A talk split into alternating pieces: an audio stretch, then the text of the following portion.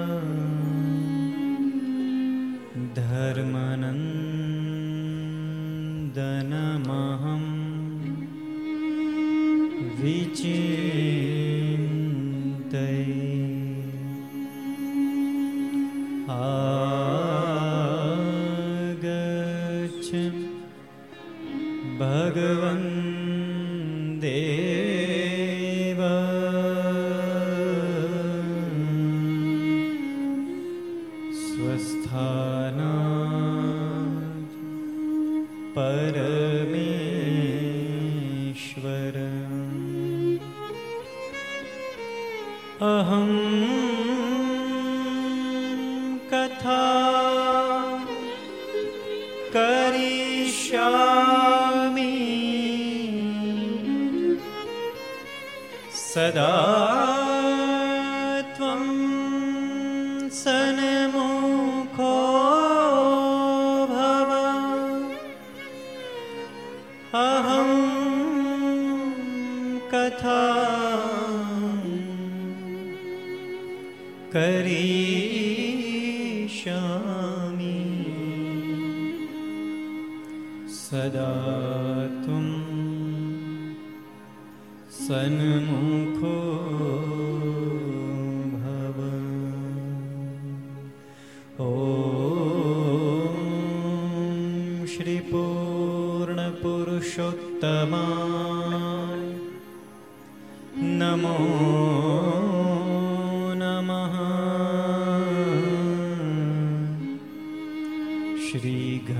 श्याम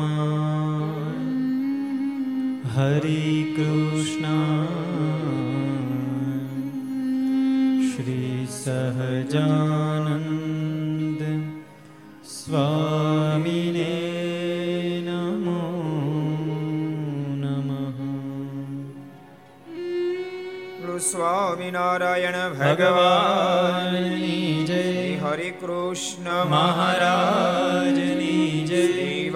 કૃષ્ણ લાલ કી જય રામચંદ્ર ભગવાન કી જય રાધા રમણ દેવની જય લક્ષ્મી નારાયણ દેવની જય નરે નારાયણ દેવની જય ગોપીનાથજી મહારાજની જય મદન મોહનજી મહારાજની જય. કાષ્ટભન દેવની જય. ઓ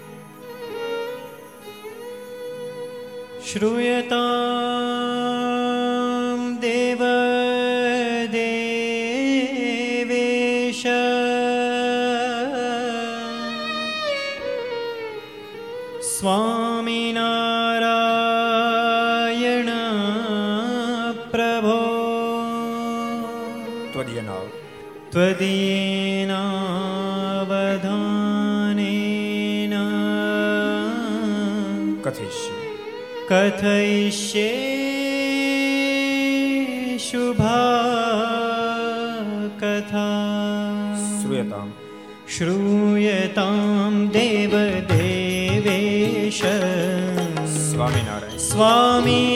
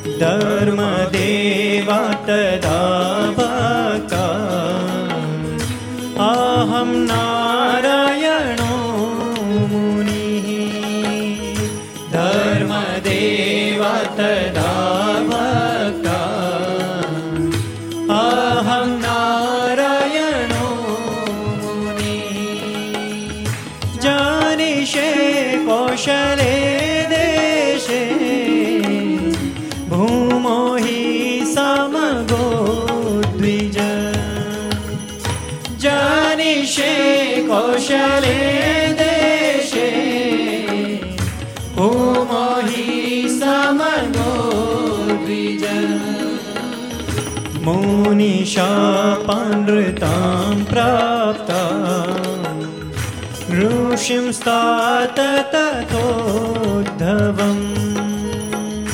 मुनिशापानृतां प्राप्ता ऋषिं स्तात तथोद्धवम्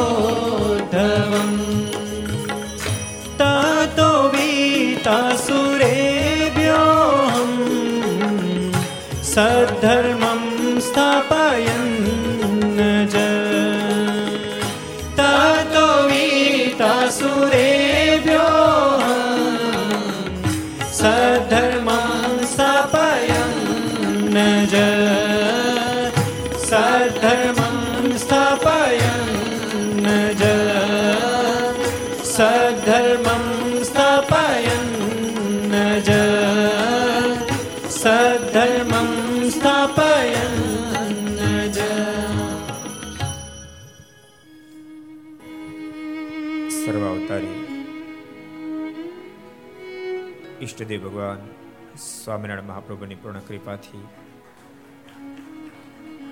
લીલા પુરુષોત્તમ, ભગવાન કૃષ્ણચંદ્ર નારાયણ, મર્યાદા પુરુષોત્તમ પ્રભુ રાઘવ એમની પૂર્ણ અનુકંપાથી. તીર્થધામ સરદારના આંગણે વિક્રમ સદ બે હજાર સત્યોતેર, વૈશાખ સુદ ચોથ, રવિવાર તારીખ સોળ પાંચ બે હજાર એકવીસ, ચારસો ને પંદરમી ઘરસભા અંતર્ગત શ્રીમદ ભાગવત દિવ્ય ગાથાના પંચમ દિવસે Aastha Bhajan channel Laksh channel Kartavya channel Sardar Katha YouTube Laksh YouTube Kartavya YouTube Gharsabha YouTube Aastha Bhajan YouTube વગેરેના માધ્યમથી ઘેર બેસી આ ઘર સભાને કથાનો લાભ લેતા સર્વ યજમાનશ્રીઓ સર્વ શ્રોતાગણો સભામાં ઉપસ્થિત, પૂજ્ય કોઠારી સ્વામી, પૂજ્ય આનંદ સ્વામી, પૂજ્ય બ્રહ્મ સ્વામી પૂજ્ય પૂર્ણ સ્વામી બાલમુકુંદ સ્વામી વગેરે બ્રહ્મનિષ્ઠ સંતો, પાર્ષદો. ભગવાન ખૂબ જ વાલા ભક્તો બધાને ખૂબ એથી દાદા કરી. જય સ્વામિનારાયણ, જય શ્રી કૃષ્ણ, જય શ્રી રામ, જય હિન્દ, જય ભારત. પવિત્ર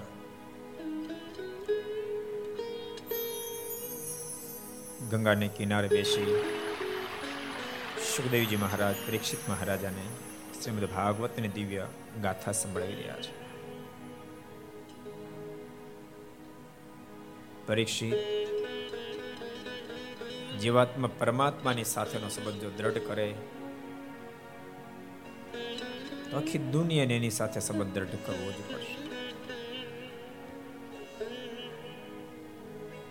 દુનિયાની સાથે ગમે તેટલો ગાઢ સંબંધ બાંધશો, પણ એ સંબંધ કાયમિક નહીં રહે. પરમાત્મા સાથેનો બાંધેલો સંબંધ આંખ ખુલ્લી છે ત્યાં સુધી રહેશે ને આંખ વિચારણા પછી પણ અકબંધ રહેશે. પરીક્ષિત, જે પરમાત્માની સાથે સંબંધ બાંધે છે, એના જીવનની અંદર આપોઆપ ઓજસ આવે છે, પ્રતિભા ખીલે છે, પછી એની પ્રતિષ્ઠા બહુ સહજ બની જાય છે. પરીક્ષિત, મેં તને ઉતાન પાદના વંશમાં થયેલ ધ્રુવને દિવ્ય ગાથા સંભળાવી. પરમાત્માના સંબંધની શું મહત્તા છે, એ મેં તને સાફ સાફ સંભળાવ્યું. સાંભળ પરીક્ષિત, હું તને મન મહારાજાના બીજા દીકરા પ્રિયવત મહારાજાની કથા કહું. પરીક્ષિત, પ્રિયવત પ્રથમથી જ પ્રભુ પ્રેમી હતા.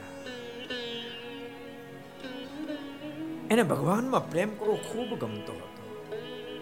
એમાં નારજીનો જોગ થયો. સોનામાં સુગંધ ભળી ગઈ. નારજીના જોગથી પ્રિયવતને સંસાર અસાર લાગવા માંડ્યો. અને સંસાર જ્યારે અસાર લાગ્યો છે ને ત્યારે પ્રિયવતે સંસારનો ત્યાગ કર્યો છે, હિમાલયમાં સાધના કરવા જતા રહ્યા છે. પણ પોતાનો પુત્ર સાધુ થઈ જાય. એ કોને ગમે? હું ઘણી ફેરી પ્રશ્ન કરું છું. તમને સાધુ ગમે? કેટલાને ગમે? ઊંચાત કરો તો. સાધુ કેટલાને ગમે? સાધુ બધાને ગમે, પણ કોક ના છોકરા થાય તો.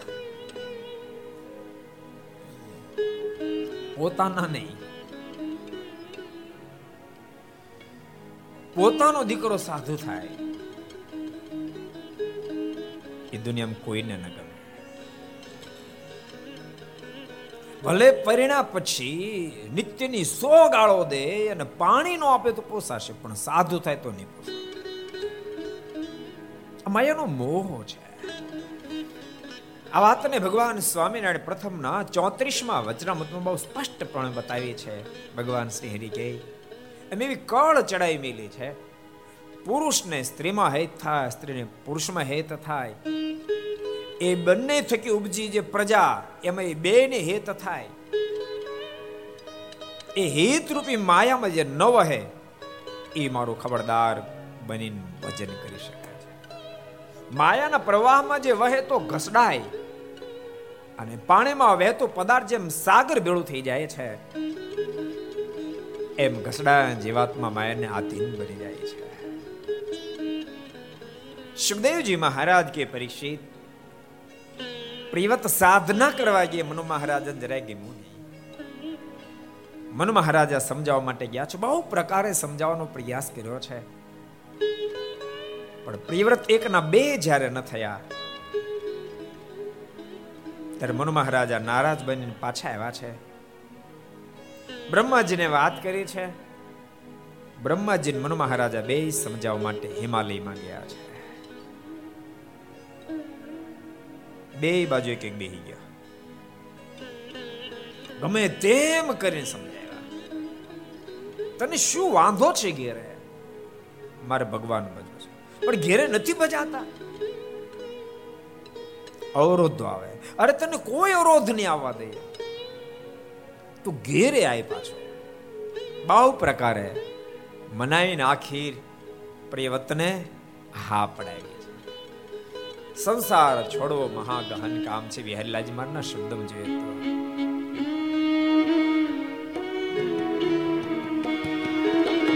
આકાશ માર્ગે વિચરી શકાય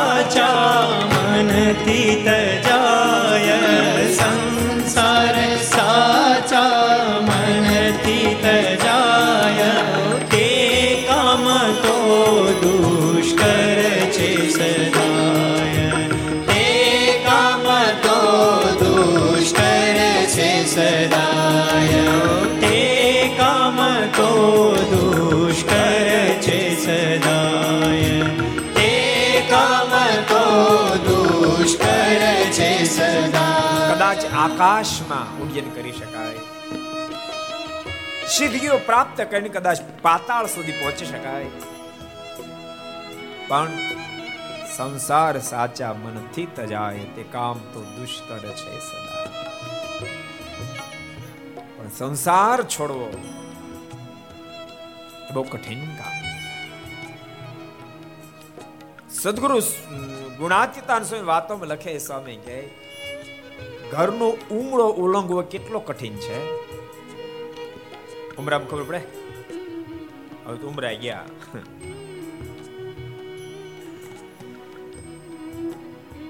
લોકાલોક પહાડનું ઉલ્લંઘન કરવું જેટલું કઠિન છે, એટલો ઉમરો ઉલ્લંઘવો કઠિન છે. પણ બોલતા નહીં. વૈરાગી કઠિન નથી. પણ રાગનો લેશ રહી જાય ત્યાં સુધી કઠિન કામ. પ્રિયવતને મનાવી લીધા. હું તો કહું પ્રિયવતના વૈરાગમાં કે કચાશ હશે જેથી કરીને માની ગયા બાકી વૈરાગી પુરુષ કોઈ દી પીછે હટ ના કરે. સંપ્રદાયનો ઇતિહાસ યાદ કરો, અનેક વૈરાગીઓ છે.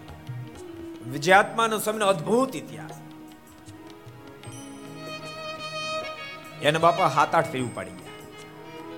આ તો બીજી જ ફેરી આવ્યા હતા સાત આઠ ફેરી ઉપાડી ગયા, તોય ભાગીને પાછા. એના બાપા પાછા પહોંચી ગયા. ઉપાડીને ઘેરે લઈ ગયા. ઘેરે જઈ અને થાક ખાવા ખાટલા પર બેઠા, ઢોલિયા પર બેઠા. સ્વામી કોદાળે લીધી. ઘરનો ઉમરો ઈમડ્યા ખોદવા. એને બાપા, ક્યાં શું કરીશો મારા જેવો જુવાન જોધ દીકરો વીસ વર્ષનો એ ઘેરે બેઠો ને મારી માને પાણી છોડે, પાણી ભરવા જવું પડે, નો પોસ અહીં કૂવો ખોદવો છે. એના બાપા કે પણ અહીં કૂવો ન ખોદાય, તો ખોદવો જ છે. ના પાડતા રહ્યા, ત્યાં સુધીમાં તો ગોઠણ સુધી ખાડો કરી નાખ્યો. ગામના લોકો ભેગા થઈ ગયા. આ હાજા ગાંડિયાને ઘરમાં રાખીને કામ શું આપો રજા. અને આપી રજા. થઈ ગયા સાધુ. મહાવીરલ સંત બન્યા વિજયાત્માનંદ સ્વામી નામ પણ નારાયણદાસ નો ઇતિહાસ તમે સાંભળ્યો જ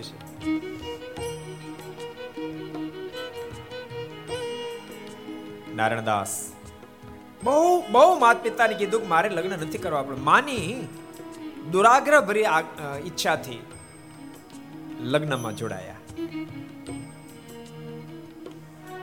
લગ્નના માંડવા સુધી ગયા. અડધો વિધિ થયો. સાંભળજો.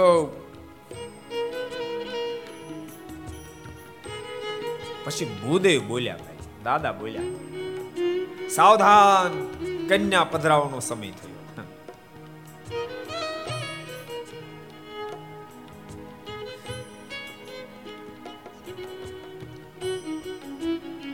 તમારે પીણું કાકા બોલ્યા છે ને? સાવધાન કન્યા પધરાવવાનો સમય થયો હિંમત દાદા બોલ્યા હતા સાવધાન. કન્યા પધરાવવાનો સમય થયો. એને શું કીધું ખબર દાદા સાવધાન. હવે આવે છે. હજી ભાગો તો ભાગી જા. મોકો છે. ભાગવાને બદલે મારો કડક બેસી ગયો. મજબૂતાઈ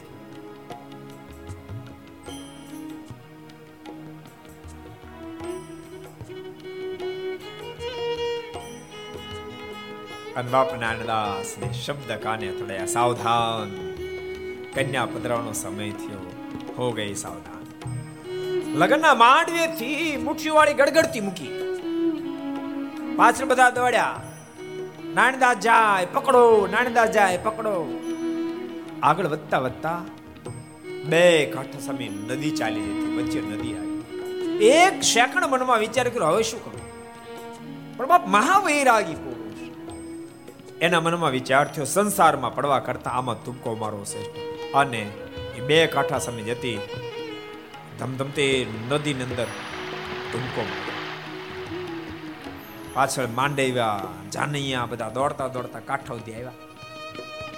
પણ નારાયણદાસ ને વીરાય ચડ્યો હતો, ઓલા બધા થોડો ચડ્યો ઠેકડા મારે દુક્કા મારે. પકડો પકડો, નાણદાસ જાય નાણદાસ જાય નાણદાસ જાય. કોઈ ઠેકડો ન માર્યો, કાઠે ઊભા રહ્યા. નાનદાસ તો નદીને આરે પાર ઉતરી ગયા. સંસાર કો છોડ દિયા. હો ગઈ સંત, નામ પડ્યું સમર્થ રામદાસ. શિવાજીના ગુરુ બન્યા. વૈરાગીને કોણ રોકી શકે? કોની કેપેસિટી રોકી શકે?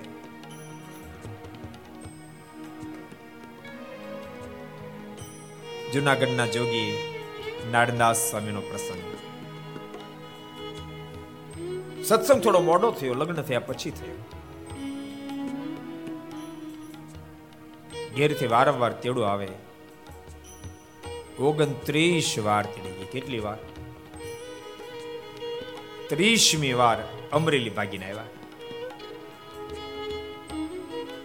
સસરા પક્ષે કોર્ટમાં ફરિયાદ કરી. નાનદાસ સ્વામીને કોર્ટમાં બોલાવ્યા બાલ મુકુદાસ સ્વામી પણ સાથે ગયા. જજને કેવું એ બધું કીધું? આવું ન ચાલે, તમારે આમ ન કરે, તમારે તેમ ન કરાય. પછી બાલ મુકુદાસ સ્વામી કીધું, સાહેબ, માફ કરજો. તમારે ત્યાં રોજ આવા કેસ તો આવતા છે. તો અમારે ત્યાં કેસો બીજું શું આવે? તો કે, સાંભળો, તમે ત્યાં એવા કેસો આવતા હશે. આ કુલક્ષણ વાળી છે માટે મારે નથી જોઈતી મારું નથી માનતી, મારે માટે નથી જોઈતી કદરૂપી માટે મારે નથી જોતી. હજારો પ્રકારના કારણોની સાથે કેસો આવતા છે. એવો એક કેસ આવ્યો કે જગત નારી માત્ર મારા માટે મા બેન દીકરી સમાન કોઈ મારે ન જોઈએ આવો એક કેસ આવ્યો? તો ના, એવો એક નથી થયો. બાલ મુકુદાસ સ્વામી કે આ કેસ એવો છે. આને જગતની કોઈ નારી જોતી જ નથી. બાકીના કેશવાળાને આ નથી જોતી, બીજી તો જોઈ છીએ. આને એકે નથી જગતની તમામ નારી આના માટે મા બેન, દીકરી સમાન છે. જજ સાહેબે ફેસલો આપ્યો બાપ. આને ભગવાન ભજવા છે ને ભજવા દો. આને કોઈ વૃક્ષો ની અને સાધુ થયા નાણદાસ સ્વામી નામ. બહુ સમર્થ સંત થયા. જુનાગઢ મંદિરની સદગુરુ ગુણાતીતાન સ્વામી ચાલીસ વર્ષ સુધી મહંતાઈ કરી અને પછી નાનદાસ સ્વામી પણ ચાલીસ વર્ષ સુધી મહંતાઈ. ચાલીસ વર્ષ સુધી મહંત બન્યા પછી જગતમાં આટલા ન લેવાના.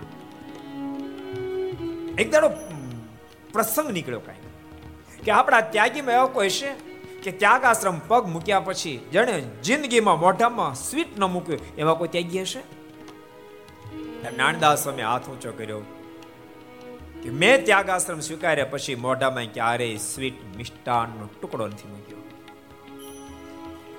યાદ રાખજો ડાયાબિટીસ નથી કઈ વૈરાગ્ય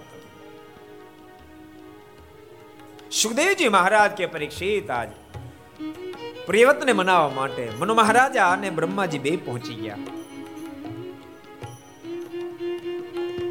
પ્રિયવતનો પરાજય થયો બ્રહ્મા અને મનુ મહારાજાનો વિજય થયો સમજાવી રાજ્યમાં લઈ ગયા.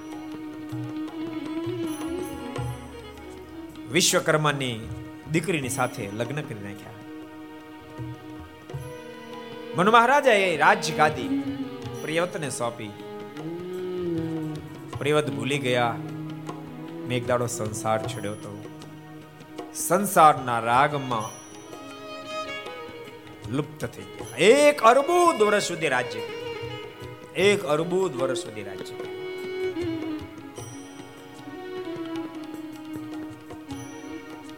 સાત તો જેને દીપો કર્યા.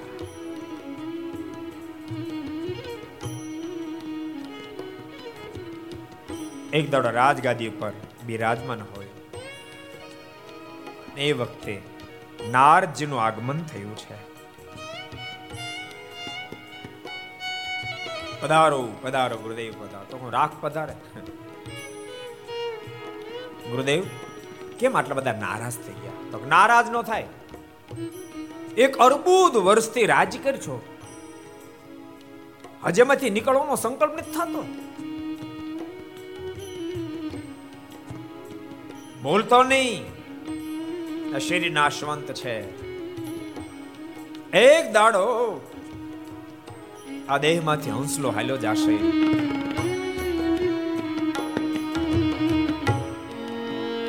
પ્રેવત, તે દાડામાંથી કોઈ કામ નહીં આવે.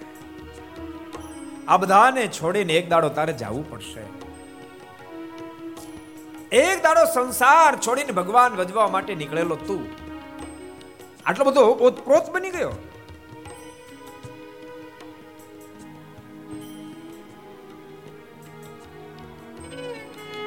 નારદ એવો ઉપદેશ આપ્યો ઉપદેશ આપ્યો. સુખદેવજી મહારાજ કે પરીક્ષિત પ્રિયવતને વૈરાગ પ્રગટી ગયો પરિવાર. યાદ આવ્યો હો, હિમાલયની ગુફામાં બેઠો બેઠો ધ્યાન કરતો હતો. પિતા મન મહારાજ આવ્યા તો ન માન્યો. દાદાએ કેટલું મનાયો અને કીધું તું ઘેરાઈને ભજન કરજે, મેં તો કઈ કર્યું જ નહીં. પુત્ર અગ્નિકરણને રાજ સોંપી દઈ.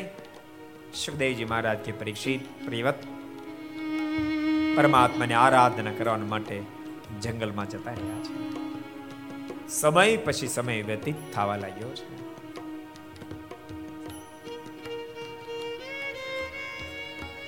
અગ્નિગ્રહના રુચિત નામની કન્યા સાથે લગ્ન થયા. નાભિક કિમ પુરુષ વગેરે દસ દસ નવ નવ પુત્રો થયા.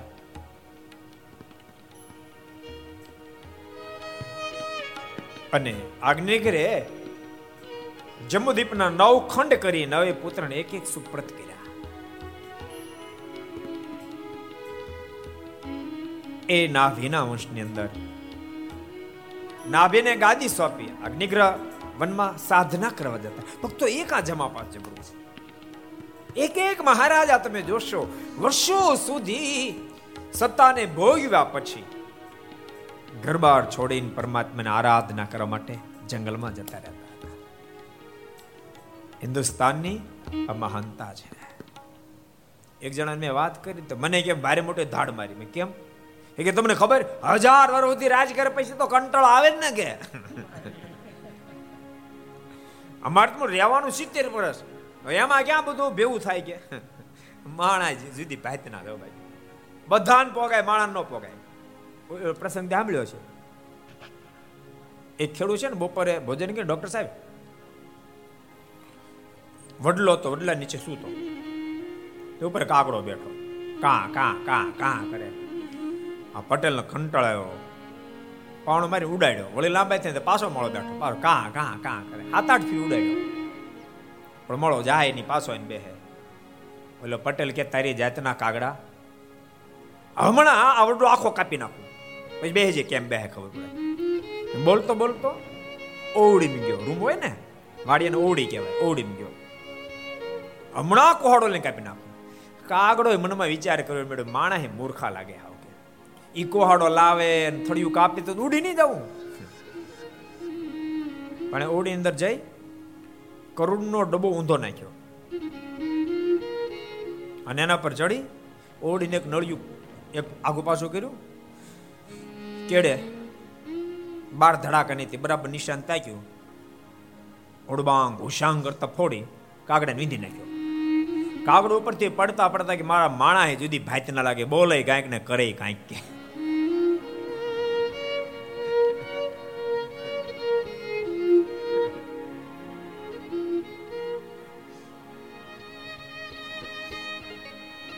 જીવને કોઈ રીતે ભગવાન ભજવાને, કોઈ રીતે ભગવાન ભજવા નથી બધાને કહું છું, જેટલા ઘર સભા સાંભળો છો, આ શ્રીમદ ભાગવતની કથા સાંભળો, બધાને કહું છું. આપણી પરંપરા છે, એ જ આપણું ઉજળું પાસું છે કે છેલ્લી અવસ્થામાં આપણે હરિનું ભજન કરીને પરમાત્માના ધામ સુધી પહોંચીએ. તમામ રાજ્યો છેલ્લી અવસ્થામાં રાજકાજ પુત્ર પુત્રને સોંપીને ભગવાનનું ભજન કરી આગ્નિગ્રહ જંગલમાં ભજન કરવા માટે જતા રહ્યા, નાભીને રાજકાજ સોંપ્યું છે. નાભીને ત્યાં ઋષભદેવ નામના પુત્રનો જન્મ થયો છે. ઋષભદેવ મોટા થતાની સાથે જે ભગવાનનો અવતાર ગણાય. નાભી પણ એને રાજકાજ સોંપી દઈ, ભગવાનનું ભજન કરવા માટે જતા રહ્યા છે. ઋષભના લગ્ન જયંતિ નામની કન્યાની સાથે થયા છે. પરીક્ષિત એના માધ્યમથી સો સો સંતાનોની પ્રાપ્તિ થઈ છે. એશામ ખલુ મહાયોગી ભરતો જ્યેષ્ઠ શ્રેષ્ઠ ગુણે સો પુત્ર થયા પણ સો પુત્ર બધાના કરતા જ્યેષ્ઠ શ્રેષ્ઠ ગુણે મોટા તો છે જ પણ બધા એના કરતા શ્રેષ્ઠ ગુણિયલ ભરતજી થયા છે ભક્તો ભરત કેટલા મહાન હશે એ માત્ર એક શ્લોકના માધ્યમથી પકડી શકાય છે। જેને શ્રીમદ ભાગવતનો એકાદશ કંદ વાંચ્યો છે ને ખબર હશે નવ યોગેશ્વરો કે જેમની પાસે વિદેહી જ્ઞાન પ્રાપ્ત કરે, કે જે વિદેહીના વખાણ, વેદ વ્યાજ્યને મુખે થાય અને સુખદેવજી મહારાજ, જે વિદેહીને પોતાના ગુરુ તરીકે સ્વીકાર કરે, એ વિદેહી જેની પાસેથી જ્ઞાન પ્રાપ્ત કરે, એ નવ યોગેશ્વર એ ભરતના સગાભાઈ. તમે કલ્પના કરો આટલી મોટી ઊંચાઈ નવ યોગેશ્વરની મારે તમને ભરતની ઊંચાઈ કેવી છે. આ જગત કેટલું બધું ગુંદર્યું છે સમજાવવું છે. કેવા કેવા આ જગત બાંધી દે. વિદેહી ક્યાંય ન બંધાય. એને જ્ઞાન આપનાર નવ યોગેશ્વરો કેટલા મહાન હશે. પણ એ નવ યોગેશ્વર કરતા ગુણે કરીને શ્રેષ્ઠ ભરત છે. એટલી મોટી ભરતની મહાનતા છે, પરંતુ તેમ છતાંય ભરત બંધાઈ ચૂક્યા સુખદેવજી મહારાજ કે પરીક્ષિત સો સો સંતાનોને અદ્ભુત ઉપદેશ ઋષભદેવે આપ્યો છે બાપ કોને કહેવાય સમજો માત્ર સંતાનની પ્રાપ્તિ માત્રથી મા બાપ નથી બની જવાતું। મા બાપની બહુ મોટી ફરજ આવે। પોતાના સંતાનોને સંપત્તિ તો તમે આપો, પણ માત્ર સંપત્તિ નહીં સંપત્તિની સાથે એને સંસ્કાર આપો બાપ સંપત્તિની સાથે એને સર્જના હાર આપો ત્યારે સાચા અર્થમાં બા બાપ કહેવાય. કે તંતુ ભાગશાળે જો આવા બાપ મળ્યા. સાચવજો પાછો?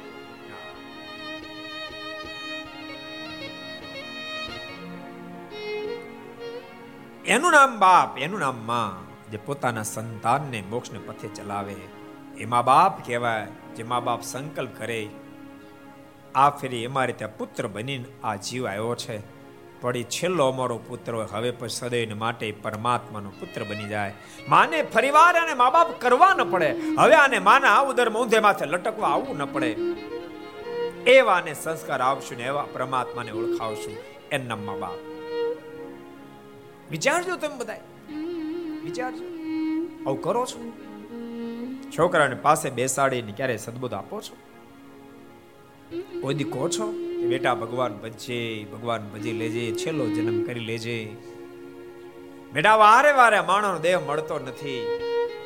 એને સફળ કરી લેજે. કોઈ ઉપદેશ આપો છો? આ એવું કહેતા હશો કદાચ. જોજે, ભણવામાં ધ્યાન આપજે. ઈથી આગળ કહેતા હશે. અમે દાખલો કરી તને ભણાવ્યો, રૂપિયા આપજે.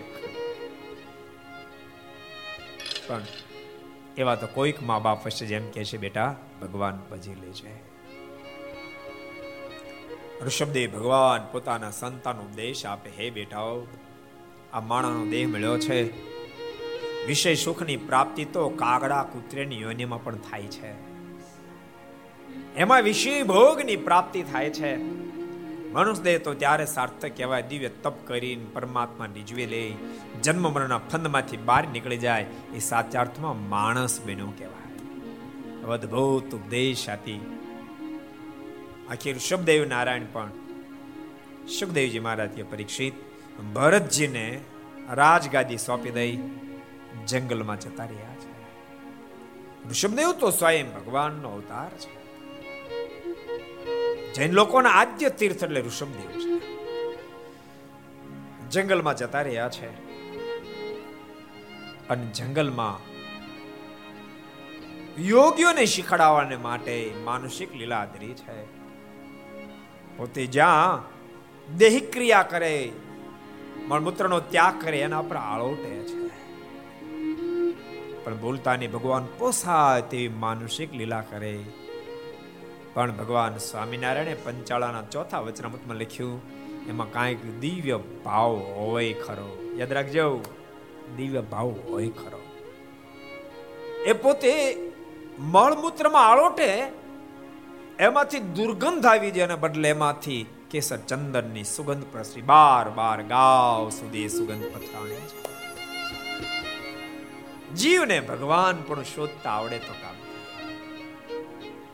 યોગીઓને શીખડાવવા માટે મોઢામાં પાણો લઈ અગ્નિમાં પ્રવેશ કર્યો. માને યોગ્યને શીખડાયો છે એ સદૈવ માટે રસના અંદરની જીતતા રહેજો. રસના અંદરથી સાવધાન બનીને રહેજો.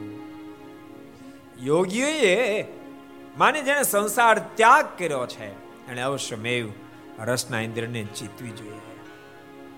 વિહલાજ મારના શબ્દો છે.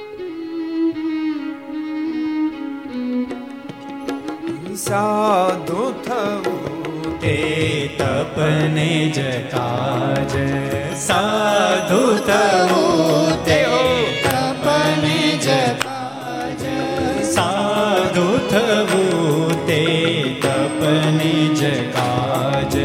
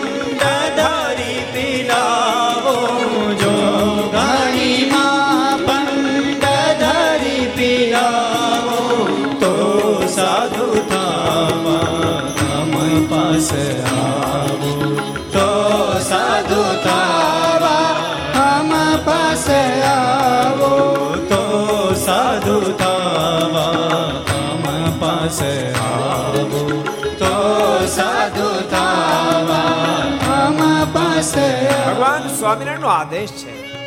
એ પરમહંસો રસના ઇન્દ્રિયોને તમે જીતજો સર્વ ઇન્દ્રિયાણી જીયાની રસના તું વિશેષ હતા બધી ઇન્દ્રિયોને જીતજો રસનાને વિશેષ કરીને જીતજો સાધુ થવું તે તપને જે કાજે ખાવા પીવા કે નહીં લોક લાજ. એ ખાઈ પીન તાકડ દેના કરશું, જલસા કરશું.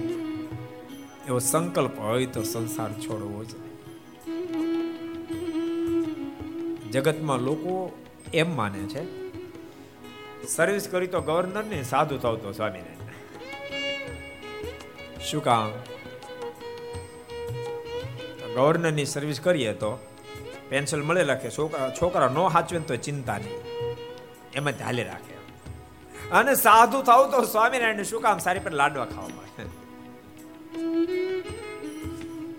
પણ ભક્તો લાડવા ખાવા માટે સંસાર છોડે ધ્યાન તેમ કાઢીશું. શું કાઢી સાધુ થાવ તો સ્વામિનારાયણ કહેવત સાચી, પણ લાડવા ખાવા નહીં. ભગવાન શ્રી એવી અદ્ભુત મર્યાદા બાંધી છે. એની અંદર એન એટલે અષ્ટાવરણની પાર શેખ પરમેશ્વર સુધી પહોંચી જાય માટે સાધુ થવું તો સ્વામિનારાયણ. લોકો તો એમ જ માને સ્વામિનારાયણ સાધુ જલસા પંદર દાડા અમારી સાથે રહો. આજો દિલીપ દાદા ક્યારેક ક્યારેક આવે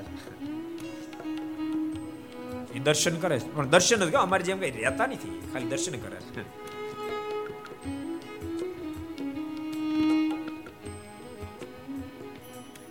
લાકડાના પથ્થરમાં દાળ, ભાત, શાક, રોટલી બધું નાખવાનું, પછી પાણી નાખવાનું, ત્રણ ચાપા, રાબડું કે નાખવાનું, પછી એ ભોજન કરવાનું. શું અદ્ભુત પ્રથા ભગવાન સ્વામિનારાયણ બાંધી છે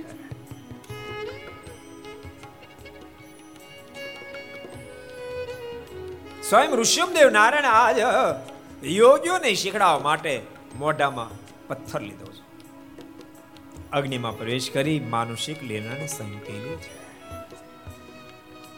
સુખદેવજી મહારાજ કે પરીક્ષિત વર્ષો સુધી ભરતજીએ રાજ કર્યું એક કરોડ વર્ષ સુધી રાજ કર્યા પછી ભરજીને પણ વૈરાગ પ્રગટ્યો.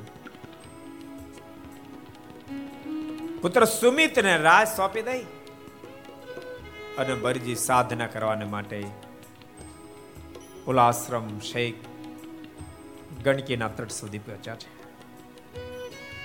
સાધનામાં રત બન્યા છે.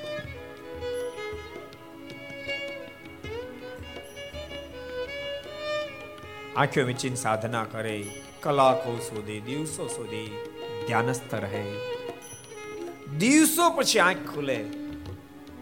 કોઠા બોરા જે કાંઈ મળે અને આહાર કરી, વળી ધ્યાનમાં રત થઈ જાય છે. સુખદેવજી મહારાજ કે પરીક્ષિત સમય પછી સમય વ્યતીત થવા લાગ્યો છે. ભક્તો ભૂલતા નહીં. મોક્ષના પથે હાલેલા તો લાખો પણ પહોંચ્યા કોઈ છે. કારણ કે આ લોક મૃત્યુ લોક એટલે ગુંદરીઓ લોક છે ગમે ત્યાં જીવાત્માને ચોંટાડે સતત સાવધાન, સતત એલર્ટ રહે. એ જ પરમાત્મા સુધી પહોંચી શકે. બાકી માયા પહોંચવા ન દે. હાલ્યા તો લાખો, પણ પહોંચ્યા તો કોઈ કાજ કોકને જ પહોંચવા દીધા બરજી ખૂબ સાવધાન બનીને સાધના કરી રહ્યા છે. પછી તો ધ્યાનમાં પાંચ દાડા, દસ દાડા, પંદર પંદર દિવસ સુધી ધ્યાનમાં રત રહે. પણ એક ફેરી ઘટના ઘટી. પ્રભાત કાળે હજુ સૂરજ આછો આછો ખીલ્યો છે. ગંડકીના જળમાં સૂર્યનારાયણ અર્ઘી આપી રહ્યા છે. એ જ વખતે બાજુના ઘોર જંગલમાંથી ડાલા માથા સાવજ જોરદાર અવાજ આવ્યો અને સાવરની ત્રાળ સાંભળતાની સાથે જંગલી પ્રાણીઓ આમથી તેમ આમથી તેમ ભાગમ ભાગ કરવા માંડ્યા. એક ગર્ભવતી મૃગલી પણ ડરની મારી ભાગતી ભાગતી કિનારા સુધી આવી. એક ઘડીવાર જ્યાં ઊભી રહી ફરી ફરીવાર એને એ જ ત્રાળ સંભળાણી. ભયભીત બનેલી મૃગલીએ સ્લાંગ મારી નદીને સામે કાંઠે જતી રહી, પણ ગર્ભવતી હતી ગર્ભ સ્ટ્રવી ગયો. અને ગંડકીના જળમાં પડ્યો. ભરજી જે ખોબો વેર્યો. હાથમાં મુગલીનું બચ્ચું આવ્યું છે. ભરજીને એક વિચાર થયો, અરે રે, હવે આનું કોણ? દયા ઉપજી છે. ભક્તો ભગવાન સ્વામિનારાયણ વચનામૃતમાં ભરજીના આખ્યાનને ચમત્કારી આખ્યાન કીધું છે, યાદ રાખજો. જો ભગવાન શ્રી હરિએ તો બધાની વાતો કરી, ધ્રુવજીની કરી છે, પ્રહલાદજીની કરી છે, પણ કોઈના આખ્યાનને ચમત્કારી આખ્યાન ન કીધું. માત્ર ને માત્ર ભરજીના આખ્યાનને ચમત્કારી આખ્યાન ભરજીના આખ્યાન ચમત્કારી આખ્યાન છે. પહેલા ચમત્કાર કહેવાય કોને? ન ઘટે એવી ઘટના ઘટે. સફળ પોઝિટિવ પોતે કલ્પના ન કરી એટલી સફળતા પ્રાપ્ત થાય ત્યારે એમ કે મારા જન્મ ચમત્કાર ઘટી ચમત્કાર કોને કહેવાય સમજે એટલે તમને કહું? આજથી વર્ષો પહેલા ગઢપુરની અંદર શારદ શતાબ્દી મહોત્સવ, ગોપીનાથજી મહારાજનું સ્થાપન થયું. એના દોઢસો વર્ષ થયા શારદ શતાબ્દી મહોત્સવ જવાનો શારદ શતાબ્દી મહોત્સવ. અને ઘટના ઘટેલી.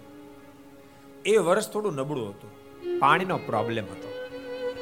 સરકારની પાસે માંગણી મૂકી સરકારે કીધું, આગળનો ડેમ ખોલીએ પણ. સવા લાખ રૂપિયા ભરો તો ડેમ ખોલે સવા લાખ રૂપિયા આજથી ચાલીસ વર્ષ પહેલા, એટલે બહુ કહેવાય. બધા વિચારમાં મગ્ન બન્યા, ભરવા ન ભરવા ભરવા ન ભરવા. બહુ વિચારને અંતે બધા નક્કી કર્યું કે બીજો રસ્તો નથી. જો ડેમ ન ખોલે ઉપરથી તો ઘેલામાં પાણી ના આવે ગેલામ પાણી ન આવે તો લાખો લોકોને નાવા ધોવાની વ્યવસ્થા કેમ થાય? છેવટે નક્કી કર્યું, સમિતિએ સવા લાખ રૂપિયા ભરી દેવા. ભાડે ગાડી કરી અને ભરવા માટે ગયા. પાંચ એક મિનિટ મોડા પડ્યા. કચેરી બંધ થઈ ગઈ. શનિવારનો સમય. ભારે ચિંતા થઈ ભારે કરી. પછી વરાણીને આ શનિવાર, આવતીકાલે રવિવાર સોમવારે ઉત્સવ શરૂ થાય. પાણીને શું કરશું? ચિંતા કરતા કરતા પાછા આવ્યા. આમાં ઘટના ઘટી. અમુક એને વઢ્યાય બહુ. પણ જૂના જૂના સંતો હતા, એને કીધું કે બધું ઠાકોરજીને હાથની વાત છે, આપણે ભજન કરો મારે બધું કાક કરશે, રસ્તા કરશે ભગવાન. અને બધા ભજન કરવા માંડ્યા. અને ઘટના ઘટી, ગઢપુરમાં એક છાંટો વરસાદનું, ઉપર વરસાદ થયો. અને શનિવારની રાત્રે બે કાંઠા સમો ખોલો આવ્યો. બે કાંઠા સમૂહ. એક જો જો કચેરી ખુલી હોત તો સવા લાખ જાત. એટલે કઈ પાછા ન આપત કે હવે પછી વરસાદ વરસો લઈ જાઓ પાછા આમ તમને ખબર નહીં, એક વાર અમુક જગ્યાએ તો એક ફરી ગયા પછી રિટર્ન આવે જ નહીં તમારે.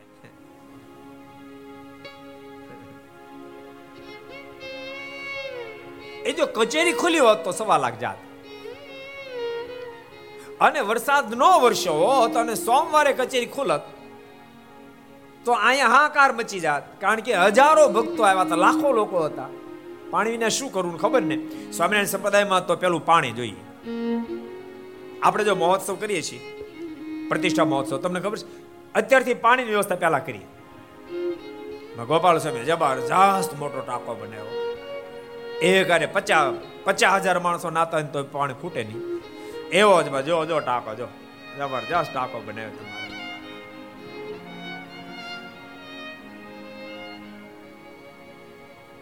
આ બધા ખેતરો ઉતારા થવાના.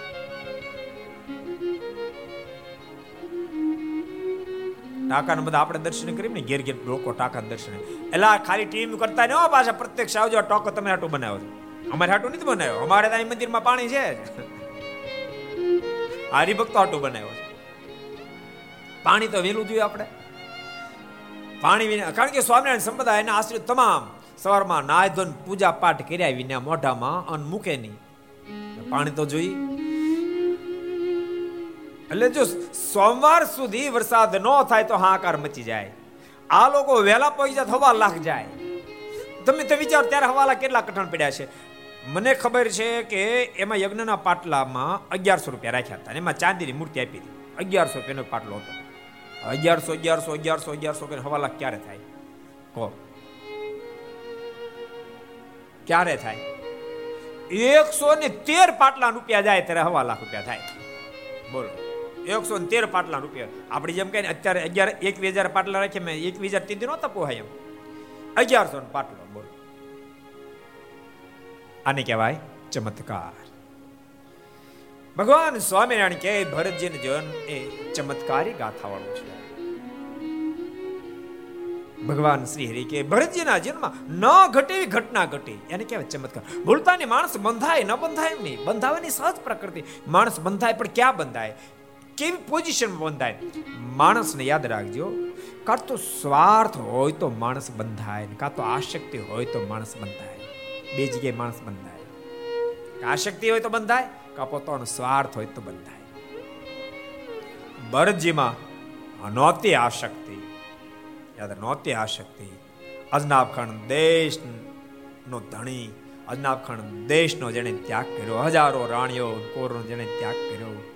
જેના નામ ઉપરથી અજનાબ ખાન દેશના ભારત પડી વોહી ભરત. નહોતી આશક્તિ નહોતો સ્વાર્થ. મુગલા પર શું સ્વાર્થ હોય? કહો. માણસ હોય તમે વિચાર કરે કે આ મોટો થાય તો રૂપિયા આપશે. આપણે ક્યાંક કામ લાગશે. મુગલું ક્યાં કામ લાગે? નહોતી આશક્તિ નહોતો સ્વાર્થ. માત્ર દયા કરીને ભરતજી બંધાણા માટે ભગવાન સ્વામિનારાયણ કે ભરતજીનું આખ્યાન ચમત્કારી આખ્યાન છે. એક વાત, બીજી વાત. માણસ બંધાય, ન બંધાય એમ નહીં. પોતે જેટલો ત્યાગ કર્યો એના કરતા શ્રેષ્ઠ પદાર્થ પ્રાપ્ત થાય તો બંધાવાની શક્યતા છે. માણસ બંધાય.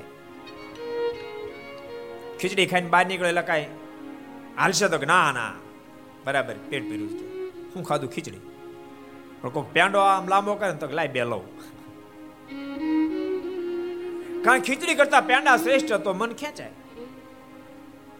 જેટલાનો ત્યાગ કરે એને કરતા શ્રેષ્ઠ પદાર્થ પ્રાપ્ત થાય તો વ્યક્તિ બંધાય ન બંધાય એમ નહીં પણ ભરજીનો ત્યાગ કેવડો ત્યાગ કેવડો આખા રજવાડોનો ત્યાગ કર્યો બંધન ક્યાં એક સામાન્ય મૃલ્યના બચ્ચા બંધાયા માટે ભગવાન સ્વામિનારાયણ કે ભરજીનું આખ્યાન અતિ ચમત્કારી ત્રીજું કારણ. ભગવાન સ્વામિનારાયણ મધ્યના એકત્રીસમાં વચનામૃતમાં બહુ અદભુત વાત લખે કે, વિરાટનો સ્વભાવ પણ મનુષ્યના જેવો બદ્ધ છે. આનંદ સ્વામી, વિરાટનો સ્વભાવ મનુષ્યના જેવો બદ્ધ છે. પરંતુ તેમ છતાં વિરાટ નહીં બંધાય. શું કામ નહીં બંધાય? મહિરાજ નહીં બંધાય શું કામ નહીં બંધાય, તો કે બાપનો બાપ મહાપુરુષ સમર્થ એને બંધાવા નહીં. દે વિરાટનો બાપનો બાપ મહાપુરુષ સમર્થ એટલે બંધાવા નહીં. દે મહાપુરુષ કોણ છે? વૈરાજનો હોગો બાપ નથી. બાપનો બાપ છે. વૈરાજનો બાપ પ્રધાન પુરુષ, એનો બાપ મહાપુરુષ. એનો બાપનો બાપ સમર્થ એટલે બંધાવા નહીં. દે એનો બાપનો બાપ સમર્થ છે, પણ એ મહાપુરુષ છે, મુક્ત છે. ભગવાન નથી. જ્યારે ભરજીના સગા બાપ ભગવાન તોય ભરત બંધાણા બાપનો બાપ સમર્થન તોય નહીં બંધાય ને ભરતના સગા બાપ ભગવાન ઋષભદેવ. અને તોય ભરતજી બંધાણા.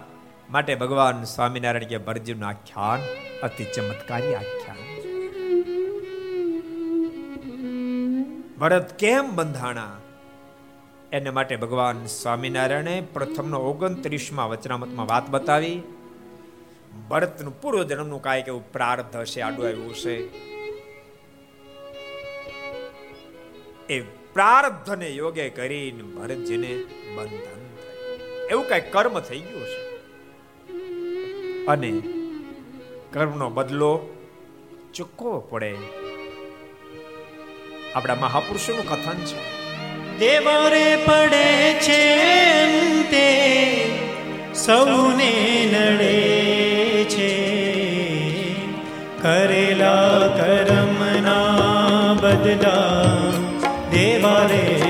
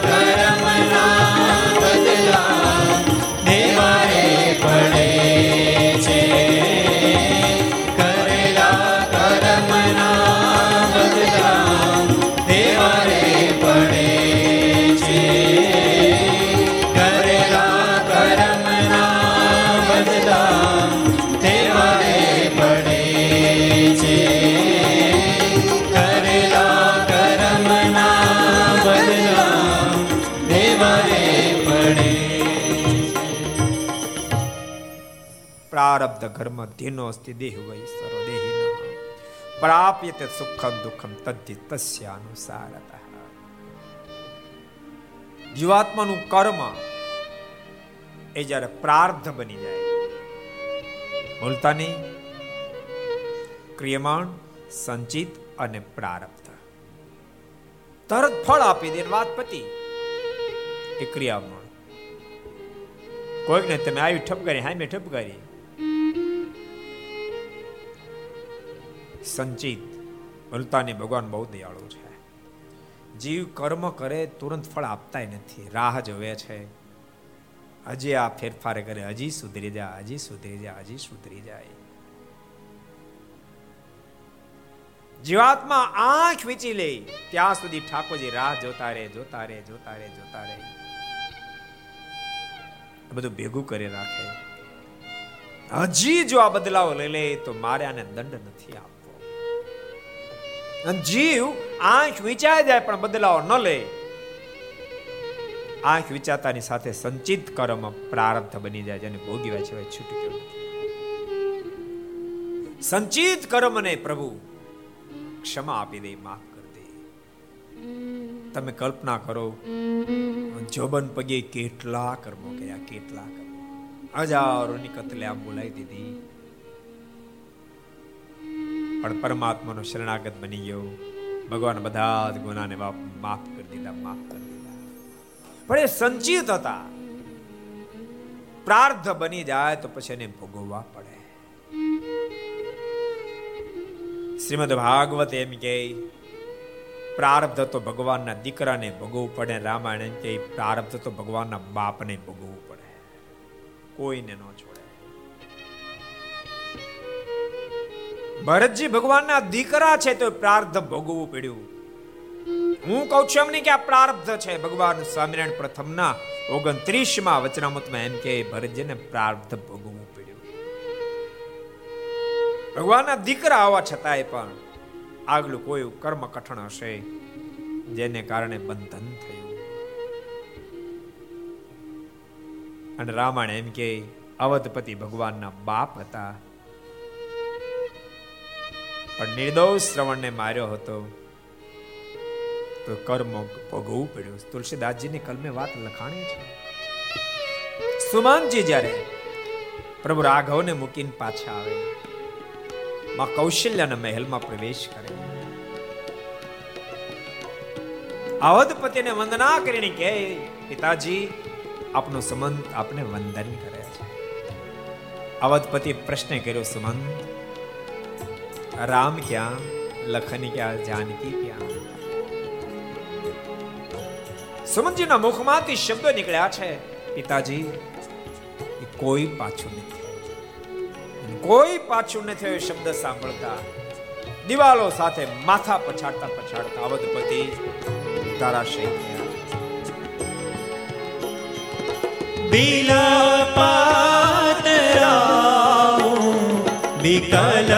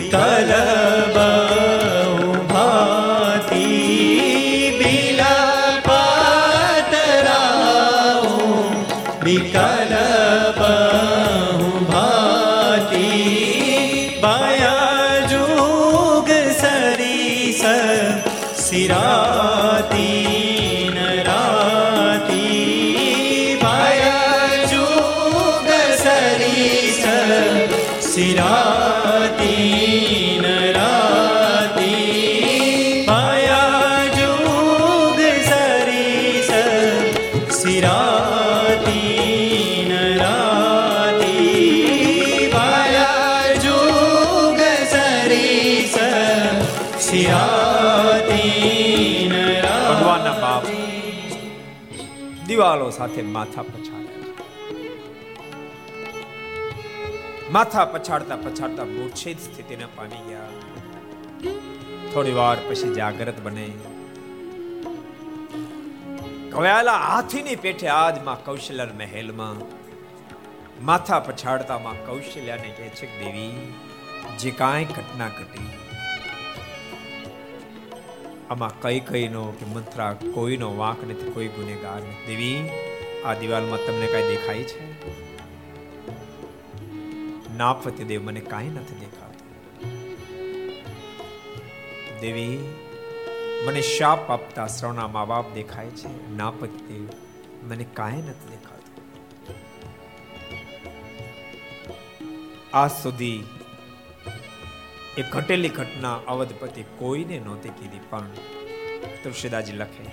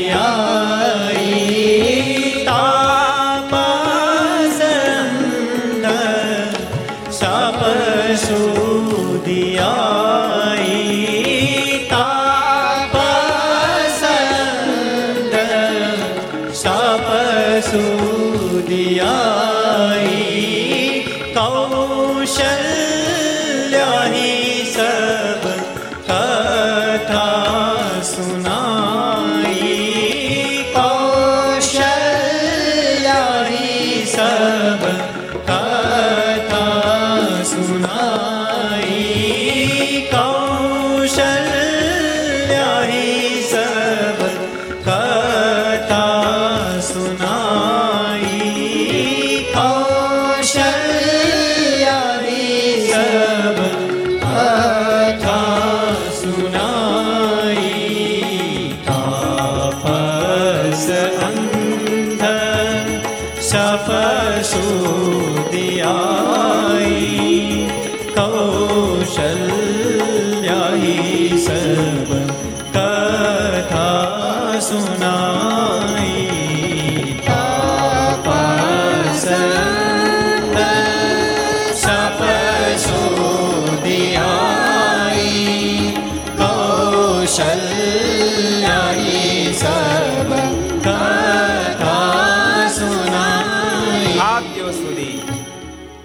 ગોપ્ય રાખેલી વાત અવધપતિ મોટું ખોલીને માં કૌશલ્યાને દેવી,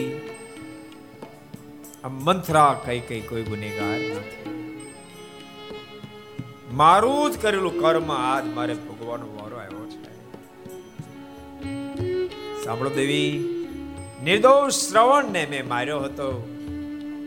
એ શ્રવણના મા બાપે મને શાપ આપ્યો હતો. અયોધ્યાના ધણી અમારા નિરાધારના આધારભૂત. લાકડીને તે ભાંગી નાખી છે. અમારા પુત્રને તે માર્યો છે માટે અમે તને શાપ આપીએ છીએ. પુત્ર, વિહોણી જિંદગી કેવી જાય એનો તને પણ અનુભવ થાય એટલા માટે જા. અયોધ્યા ધણી અમે તને શાપ આપીએ. તારે ત્યાં ચાર ચાર પુત્ર હશે. પણ પુત્ર વિરમ મરીએ છીએ એમ તું પણ પુત્ર વિરમમાં તડપી તડપી દેહ છોડીશ એ જીવ સો સોએ સુખદેવજી મહારાજ કે પરીક્ષિત આજ ભરતજીને દયા ઉપજી છે મૃગલીના બચ્ચાને ઉંચકી આશ્રમમાં લઈ ગયા છે જો કે અહીંયા સુધી ભરતે ભૂલ નથી કરી. ભરતની પરમ ફરજ આવતી હતી. નિર્દોષ એ મૃગલીનું બચ્ચું પાણીમાં ડૂબી જતું હતું અને બચ્ચાઓની ફરજ આવતી કિનારા સુધી પહોંચ્યા તો મરેલી મૃગલી ભાળી ગયા. તો ઉછેરી મોટું કરવું એ પણ એની ફરજ હતી. ભગવાનના ભક્તો ભૂલતા નહીં. ગ્રસ્થ આશ્રમમાં ફરજ હજાર ટકા નિભાવજો નિભાવવી જ પડે. પણ ફરજ આશક્તિમાં ન પલટાય જાય એના માટે સાવધાન બનજો. ફરજ અને આશક્તિ વચ્ચે બહુ પાતળી રેખા છે. ખબર ન પડે. અને ફરજ આશક્તિમાં પલટાઈ જાય છે. ભરત જેવા ભરતજી ભગવાનનું સંતાન. એ ફરજ જ બજાવતા હતા, પણ ફરજ આશક્તિમાં પલટાઈ ગઈ. ભરતજીને અનુસંધાન ચુકાઈ ગઈ જે પ્રેમ એને પ્રભુમાં હતો, ધીમે ધીમે પ્રેમ પલટીને બગલાના બચ્ચામાં થવા માંડ્યો છે. પછી અખંડ જેમ ભગવાન સાંભળતા હતા, એમાં ખંડ એને બુગલુનું બચ્ચું યાદ આવવા લાગ્યું છે. ધ્યાન ધીમે ધીમે મેળ્યું તૂટવા મેળ્યું તૂટવા મેળ્યું તૂટવા.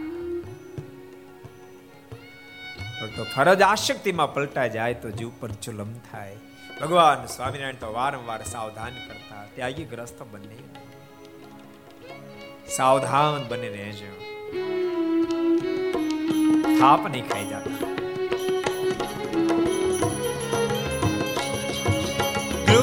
ગૃહસ્થને ત્યાગી સમસ્ત ભક્ત હશો નહીં માયિકમાં પ્રશાંત ગૃહસ્થને ત્યાગી સમસ્ત ભક્ત હશો નહીં માયિકમાં પ્રશાંત ગૃહસ્થને ત્યાગી સમસ્ત ભક્ત હશો નહીં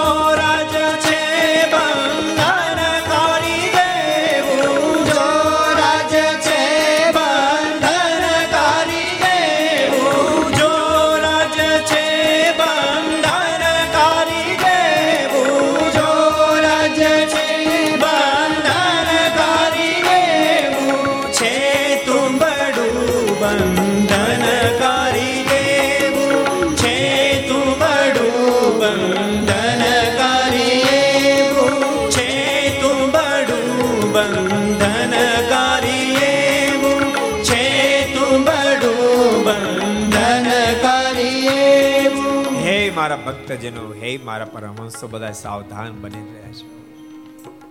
કે બંધન નહીં પામતા. પરમહંસો રાત જેવું બંધનકારી છે. તુંબડામાં પ્રેમ થશે તો તુંબડું એટલું જ બંધનકારી બનશે. ભૂલતાની પદાર્થ શું છે એના કરતા પદાર્થમાં તમારી આસક્તિ કેટલી છે એ મોક્ષ બગાડવાનું કારણ બનશે. જો પદાર્થથી જ મોક્ષ બગડી જતો હોત તો અમીર કોઈ ભક્તનું કલ્યાણ જ ન થાત. ગમે તેટલી અમીર હોય, ભગવાન સ્વામિનારાયણે પ્રથમના બીજા જ વચનામૃતમાં વાત બતાવી. પ્રારબ્ધ જોર કરતું હોય પદાર્થની પ્રાપ્તિ થાય. વૈરાગી પુરુષો પણ મુકેશ અંબાણીની ઘેરે જન્મ લે કે ફાટલા પેન્ટ ન પહેરે. એ કીચડું કીચડું કીચડું, સાયકલ ધોળાટા મારે હેલિકોપ્ટરમાં ફરે પ્રારબ્ધ છે. પદાર્થ શું છે એના કરતા એમાં તમારી આસક્તિ કેટલી છે? એ ભયંકર બને. સુખદેવજી મહારાજ કે પરીક્ષિત, બરજીનું મન ભગવાનમાં જે લાગેલું હતું, આહિસ્તા આહિસ્તા કનોડ મળ્યું થવા, મૃગલાના બચ્ચા મળ્યું લાગવા. એમાં ક્યારેક મૃગલીનું બચ્ચું જો આગુ પાછું થઈ જાય, બરજીની ક્યાંય ચેન ન પડે ને શોધવા માટે નીકળી જાય, રડી પડે. જાણવાનો બાત વીડી ભીડીને એમ કે, હે વૃક્ષો, મારા મુગલીના બચ્ચા જોઈ તમને બતાવો. એમાં મુગલીનું બચ્ચું મળી જાય, ખૂબ આનંદમાં આવી જાય. અને એને ગોદમાં લઈને એના મસ્તક પર હાથ ફેરવતા ફેરવતા ભરતજીના મુખમાંથી શબ્દ નીકળે, હું કેટલો બધો ભાગ્યશાળી, કેટલો બધો નસીબદાર, કેટલું સરસ આ બચ્ચું છે. તમે કલ્પના કરો અજનાબખંડ દેશનું રાજ્ય મળ્યું તેમ છતાં જે પોતાની જાતને ભાગ્યવંત નહોતા માનતા. હજારો રાણીઓનું કુંવરોની પ્રાપ્તિ પછી પણ પોતાની જાતને ભાગ્યવંત નથી માનતા. એ આજ મૃગલીના બચ્ચા ઉપર હાથ ફેરવતા ફેરવતા એ મૃગલીના બચ્ચાની પ્રાપ્તિથી પોતાની જાતને ભાગ્યવંતી સમજે છે. પરીક્ષિત સમય પછી સમય વ્યતીત થવા લાગ્યો છે.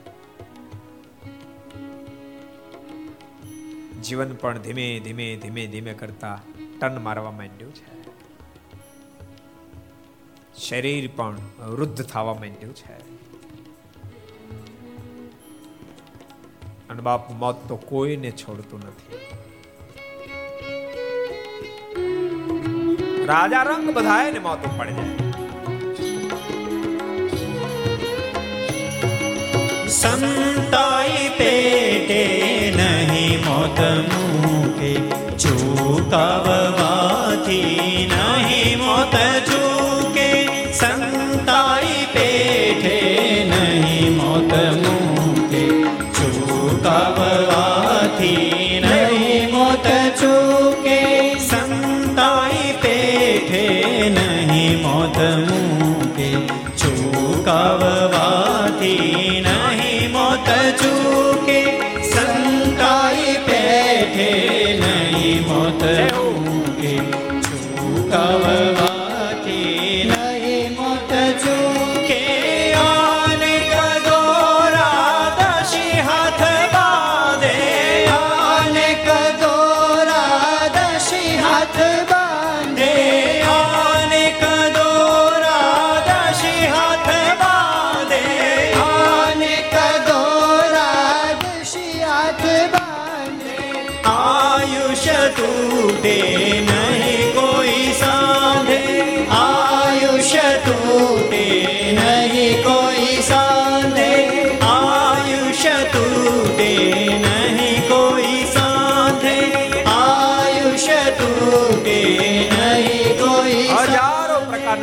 કર્યા પછી પણ એક દાડો દુનિયા છોડીને જવું જ પડશે. રાજા હોય તોય ભલે, રંક હોય તોય ભલે. આ લોકનો મૃત્યુલોક છે એ ક્રમને જાળવવો જ પડશે. સુખદેવજી મહારાજ કે પરીક્ષિત બરજનો અંતકાળ નિકટમાં આવી ગયો. સામે કુટિયાના ખૂણામાં મૃગલુનું બચ્ચું બેઠું છે. એની આંખોમાંથી ટપ ટપ ટપ આસુડા પડી રહ્યા છે. ભરતજીને ચિંતા કોરી કોરી ખાઈ રહી છે. અરે રે, આ મારું શરીર પડી છે પછી મુગલીના બચ્ચાનું કોણ? કલ્પના તો કરો, કેવા કેવા થાપ ખાઈ જાય. ભરજી વિચારી રહ્યા છે કે દેહ પડી જશે, પછી મુગલીના બચ્ચાનું કોણ? આનું શું? પણ એ નથી વિચારતા, શરીર પડી ગયા પછી મારું કોણ ને મારું શું થશે?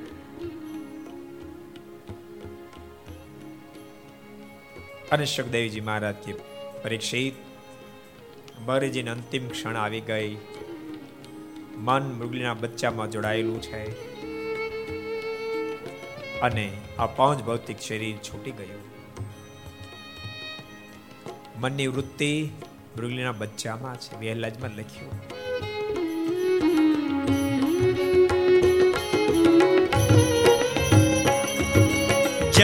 વાસના જેની જરી રહે છે, તે જન્મ તો ત્યાં જઈને રહે છે જ્યાં વાસના જેની જરી રહે છે, તે જન્મ તો ત્યાં જઈને રહે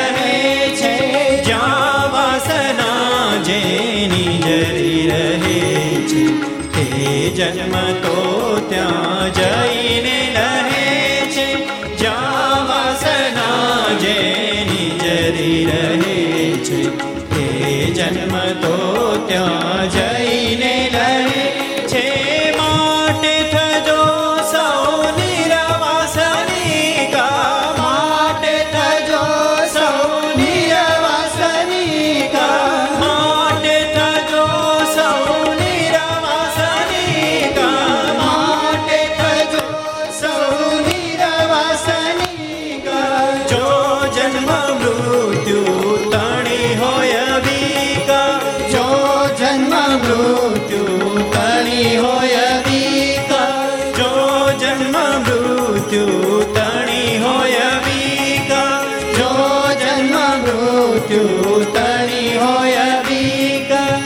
જ્યાં વાસના જેની જરી રહે છે, તો ત્યાં તે જન્મ જઈને લહે છે અંતકાળે જીવાત્માને જ્યાં મન રોકાય છે, આખી જીવાત્મા ત્યાં જઈને ઊભો રહે છે.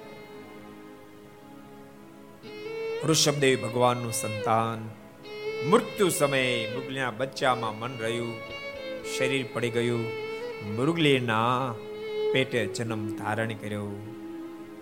બે પગવાળા મટી, ચાર પગવાળા થયા. ભગવાનનું સંતાન મટી પશુ યોનિમાં મૃગલીનું બચ્ચું થયા છે. માટે ભગવાન સ્વામિનારાયણ વારંવાર વચનામૃતમાં સાવધાની લખે. સાવધાન સાવધાન સાવધાન. ભગવાન સ્વામિનારાયણે વચનામૃતમાં બાર બાર ફેરી ભરજીને યાદ કર્યા છે. અને અંત્યના બારમામાં અંત્યના ઓગણીસમાં અંત્યના ઓગણીસમાં ભગવાન સ્વામિનારાયણ અમને આજ્ઞા કરી, રોજ આ વચનામૃત તમારે વાંચો એમાં ભરજીનું આખ્યાન લખ્યું. અંત્યના બારમાનું તમને વાંચવાની આજ્ઞા લખી. અંત્યના સત્તરમાં ભગવાન સ્વામિનારાયણ કહે કે, ભગવાનને છોડીને મૃગલીના બચ્ચામાં ભરતને જે પ્રીતિ રહે એના માટે પાપ રૂપ ભગવાનના સંતાન માટે મૃગલીનું બચ્ચું બન્યા છે. સુખદેવજી મહારાજ કે પરીક્ષિત પણ આગલા જન્મનું નબળું જેમ પ્રારબ્ધ હતું, એમ શ્રેષ્ઠ પણ હતું. જેને કારણે આગલા જન્મની સ્મૃતિ રહી ગઈ. કે ઓહો, આ તો જીવ પર ચોલમ થયો. ભગવાનનું સંતાન મટીનું મૃગલુનું બચ્ચું બની ગયું. બહુ પશ્ચાતાપ થયો, ખૂબ પશ્ચાતાપ થયો છે. મૃગલીને ધાવતા નથી, અખંડ રડે રાખે, અખંડ રડે રાખે. ટૂંક સમયમાં મૃગલીના શરીરમાંથી પ્રાણ છૂટી ગયો છે. એક પવિત્ર બ્રાહ્મણની ઘેરે જન્મ થયો. જે બ્રાહ્મણને બે પત્ની છે. એક પત્નીના માધ્યમથી નવ નવ સંતાનોની પ્રાપ્તિ થઈ છે. બીજી પત્નીના માધ્યમથી એક દીકરો ને એક દીકરી થયા છે. એમાં દીકરો બીજા કોઈ નહીં સ્વયં ભરતજી અને ત્યાં દીકરો બનીને આવ્યા છે. સુખદેવજી મહારાજ કે પરીક્ષિત, એ બ્રાહ્મણની ઘેરે જન્મ થયો છે. પણ અતિ ગુણિયલ છે. અતિ સ્વરૂપવાન છે. જોનારના મનમાં એમ લાગે કોઈ આ દેવે અવતાર ધારણ કર્યો છે એવા સ્વરૂપવાન. કારણ કે આત્મા થોડો સામાન્ય છે. સ્વરૂપવાન છે, અતિ ગુણિયલ થોડા મોટા થયા. ભરજીના પિતાના મનમાં વિચાર થવા માંડ્યો, ઓહો, આવો ડાયો દીકરો, આને ભણાવીને વિદ્વાન બનાવો છે. મારા નામને ચાર ચાંદ લગાવી દેશે. એક દાડો ભરતજીને સ્લેટની અંદર એકડો લખી આપ્યો અને કીધું, લે બેટા આને ઘૂંટતો આવ્યો. ભરતજી સ્લેટ હાથમાં લીધી અને એકડો ઘૂંટવા ગયા તે અંતર નાથ એ ભરા ફરીને થાપ ખાવીશ? આ ફેરી તું આ એકડો ઘૂંટવા નથી આવ્યો, તું તારા મોક્ષનો એકડો ઘૂંટવા આવ્યો છો. અને વિચાર આવતાની સાથે બરજી મીંડું જ ઘૂંટે રાખ્યું. આખી સ્લેટ ભરી દીધી. એના પિતાશ્રી કીધું, બેટા લાવી જોઈએ કેવું લખ્યું? સ્લેટ આપી નીચે પાખડું ભૂસી નાખેલું, નકરું મીંડું જ ઘૂંટેલું આ શું કર્યું? મેં તને એકડો ઘૂંટો આપ્યો હતો. આ મીંડું ઘૂંટવા નહોતું આપ્યું. ભરજી મૌન રહ્યા છે. ફરી વાર એકડો ઘૂંટી આપ્યો. જા બેટા, ઘૂંટતો આવ્યો. ફરી વાર ભરજી મીંડું જ ઘૂંટ્યું છે. અને જોતાની સાથેના પિતાજી બહુ ક્રોધાયમાન બન્યા છે. તો મૂરખ લાયક છો, તું જડ લાયક છો. કશી ખબર નથી પડતી, ગતાગમ નથી. અને ભરજી નામને આગળ જડ લાગી ગયું. આ ફેરી નામ ભરત જ હતું. પણ આગળ જડ લાગતા જડ ભરત નામ જાહેર થયું છે. સુખદેવજી મહારાજ કે પરીક્ષિત બધા પછી તો જડ ભરત જડ ભરત કરી બોલાવા લાગ્યા. સમય પછી સમય વ્યતીત થવા લાગ્યો. માત પિતા બંનેની સદગતિ થઈ છે. હવે ભરતજી આવ્યા ભાઈ ભોજાઈના હાથમાં. એક દોડે ભાભીએ કીધું છે, ભરત હવે તારથી થાકી ગયા. કશું કામ કરતો નથી. લે આટલું ભાતું લઈને જાતું ખેતર. ત્યાં બાજરો ઊભો છે. ચકલા ઉડકારજે, અહીંયા ઉડકારજે. પાળો તૂટી ગયો ને બાંધજે. ભરજી ખેતર વાળી આવ્યા છે. પાળો બાંધવા માટે જ્યાં પાવડો લઈ અને જ્યાં પાળો બાંધવાની કોશિશ કરી, તો અંતરથી નાદ આવ્યો, એ ભરા, તો આ ફેરા ખેતરનો પાળો બાંધવા નથી આવ્યો. ખેતરનો પાળો બાંધવા માટે નથી આવ્યો, તારો મોક્ષનો પાળો તૂટી ગયો અને બાંધવા માટે આવ્યો છો. આ પાળો બાંધતો રહીશ તો તારો મોક્ષનો પાળો ક્યારે બાંધીશ? અને ભરજી પાવડો મૂકી હેઠો ગોફણે હાથમાં લીધી. ચકલા ઘણા બધા બાજરા ઉપર બેઠા છે. ઉડકારવા માટે જ્યારે ગોળ ગોળ ફેરવી, અને અંતરમાંથી નાથે ભરાત, તું આ ચકલા ઉડાડવા માટે નથી આવ્યો. તારા મોક્ષ રૂપી દાણાને માય રૂપી ચકલા ચણી જાય છે. એના માટે તો ઉડાડવા માટે. આને ઉડાડતા રહીશ તો એને ક્યારે ઉડાડીશ? બરી ગોફણે મૂકી હઠી. રામ કી ચિડિયા રામ કા ખેત, ખાયો ચિડિયા, ભરભર પેટ. તમ તારા ઝાપટો કોઈ નહીં ઉડાડે હવે. અને બરજી ધ્યાનમાં બેસી ગયા છે. સુખદેવજી મહારાજ કે પરીક્ષિત, ભરતજી ધ્યાનમાં બેઠા, આપણે પાડોશીનો હક નો થયો એને ઘેરે સમાચાર આપ્યા છે. ખેતર કોને સંભાળ રાખવા માટે એટલે પાગલ ને એટલે ગાંડા ને એ તો એ બેઠો આંખ્યું વીચીને. ખેતર ચકલા ચણી જઈ રહ્યા છે. અને એની ભાભી ધુમા થતા એવા છે. ભરતજી ધ્યાનમાં બેઠા હોય. ભરતજીને પગથી ઠેબુ માર્યું. એ પાગલ! તને અહીંયા અહીંયા ઉટકારવા માટે, ચકલા ઉડાડવા માટે મોકલ્યો, પાળો બાંધવા માટે મોકલ્યો. આંખી ઉચીને બેહી ગયો છો? શરમ નથી આવતી? હવે તો થાક, હાલે, ખાઈ લે. એમ કહીને ખીચડી આપી છે. પણ આગલા દાડાની ટાટી ખીચડી બરજે પતરાવાળો લીધું, એમાં ખીચડી નાખી અને ખીચડીનું કોળિયો લઈને જ્યાં મોઢા પાસે લઈ ગયા, ખીચડી ઉતરી ગઈ છે, દુર્ગંધ મારી રહી છે. બરજી વિચારમાં ઊંડા ઉતરી ગયા, આહા, શું ઠાકોર તારી લીલા છે? ક્યાં સોનાના થાળની અંદર બત્રીસ પકવાનનો જમનારો ભરત અને ક્યાં આ પતરાવાળામાં ગંધાતું ખીચડું ખાનારો ભરત? શું તારી લીલા છે? બરજી વિચારમાં ઊંડા ઉતર્યા. એ જ વખતે ભાભી કીધું, કા નથી ભાવતી? ખાવું સારું સારું, કામાનું કૂટ્યો, કરવું કાંઈ નથી. હવે તો થાક્યા છે? ભાઈ સાહેબ જાતો સારું અહીંથી. અને ભરજીને એટલું જોતું હતું.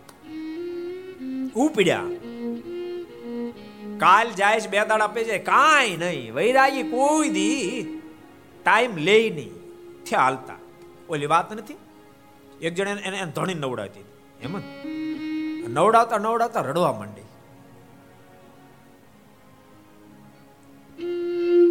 એટલે ધણી પૂછી કેમ રડી પડ્યા? તો મારા ભાઈના સમાચાર આવ્યા છે. તો શું સમાચાર આવ્યા છે? તો કે બાર પત્ની છે.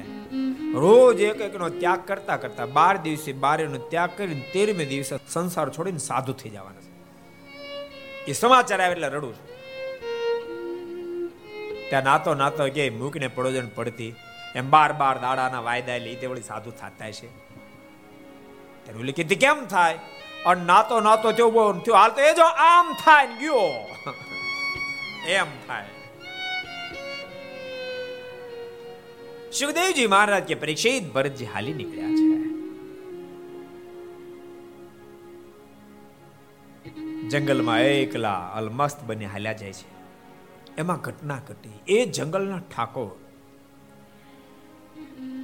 એને ત્યાં કોઈ સંતાન નહીં. એને સંકલ્પ કરેલો કે મારે ત્યાં જો મા કાળી દીકરો આપે ને તો એને નર બલિ ચડાવીશ. અને કાગડાને બેહું ડાળને ભાંગું એને ત્યાં પુત્રની પ્રાપ્તિ ઠાકોર મોજમાં આવીને સિપાહીઓને કીધું બધા એને જંગલી લોકો, જાઓ. તમે કોઈ માણસને પકડતા હો ને નીકળ્યા ભરત હાથમાં આવ્યા. પકડ્યા. બધી કે, પણ કઈ બાજુ પડ્યા? હાલો ને તમ તારે. પણ કઈ બાજુ? હાલને આ બધી વાતો કરશું. ભરજીને ઠાકોરની પાસે લાવ્યા. ઠાકોર, આ નરબલી માટે માણસ. ઠાકોરે કીધું છે કે તને મહાકાળીને માટે નિવેદ ચડાવવાનું છે. ખાવાની ચીજા પિતર ખાવ એટલું ખાઈ લે. સુખડી બુકડી બધું ભરજી બરાબર જીમ્યા. કારણ કે એને મોતનો નડતો હતો નહીં. આપણે તો ન જીમી નહીં.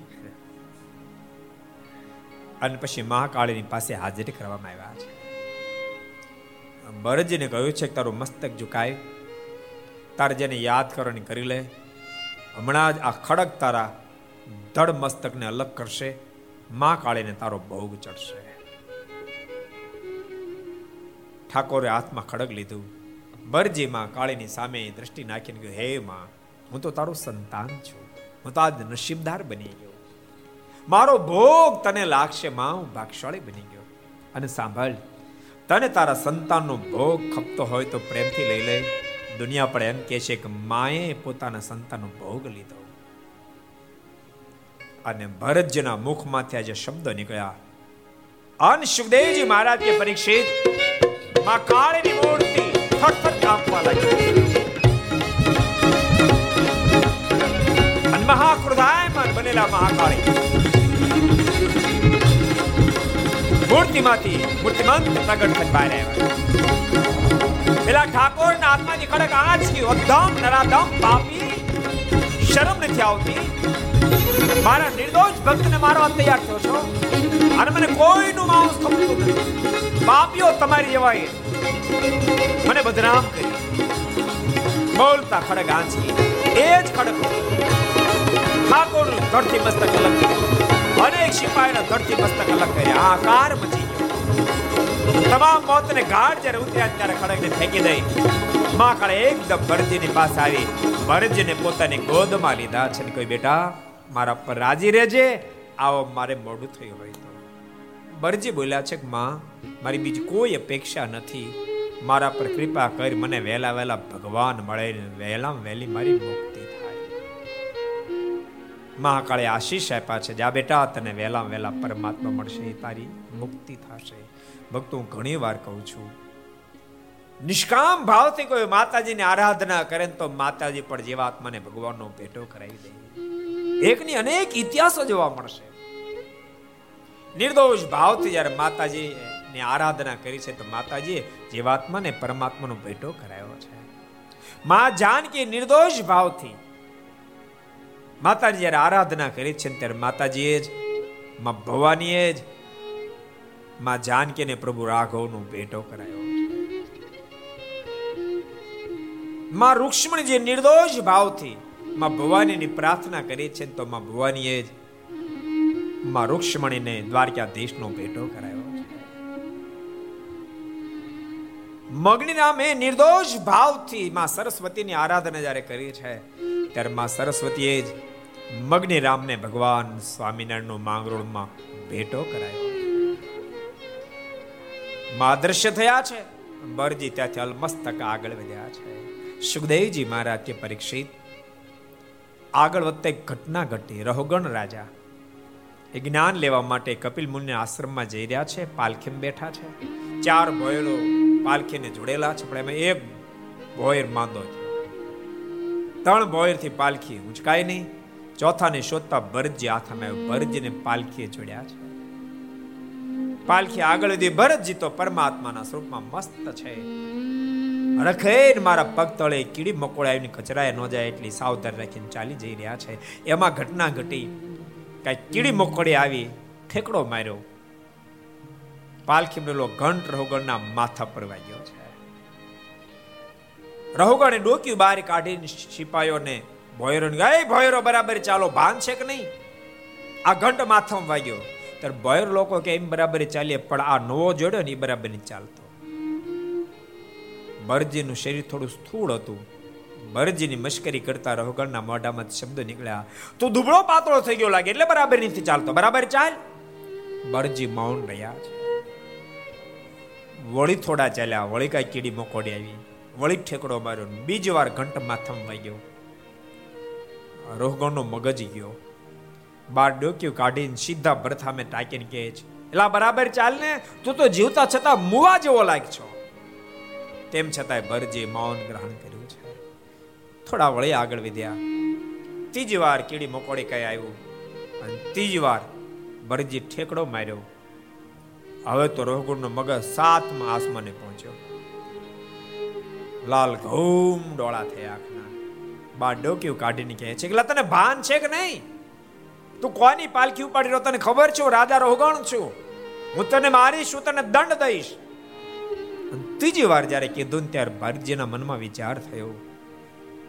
આ ગમે તે મને કહે તો મને કાંઈ વાંધો નથી. પણ આવો નવો અહંકાર સાથે જો મરી જાહે ને, તો મરીના જમપુરીમ જાશે.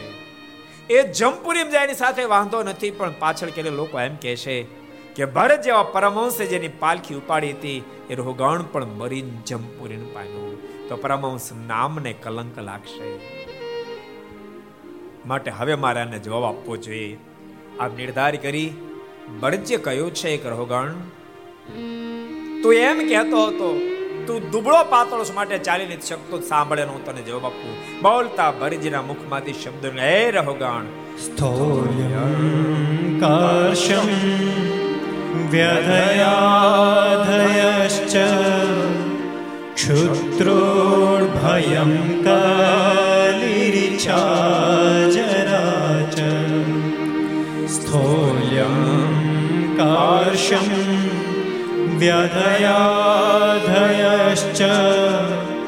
क्षुत्रोर्भयं कालिरिचाजरा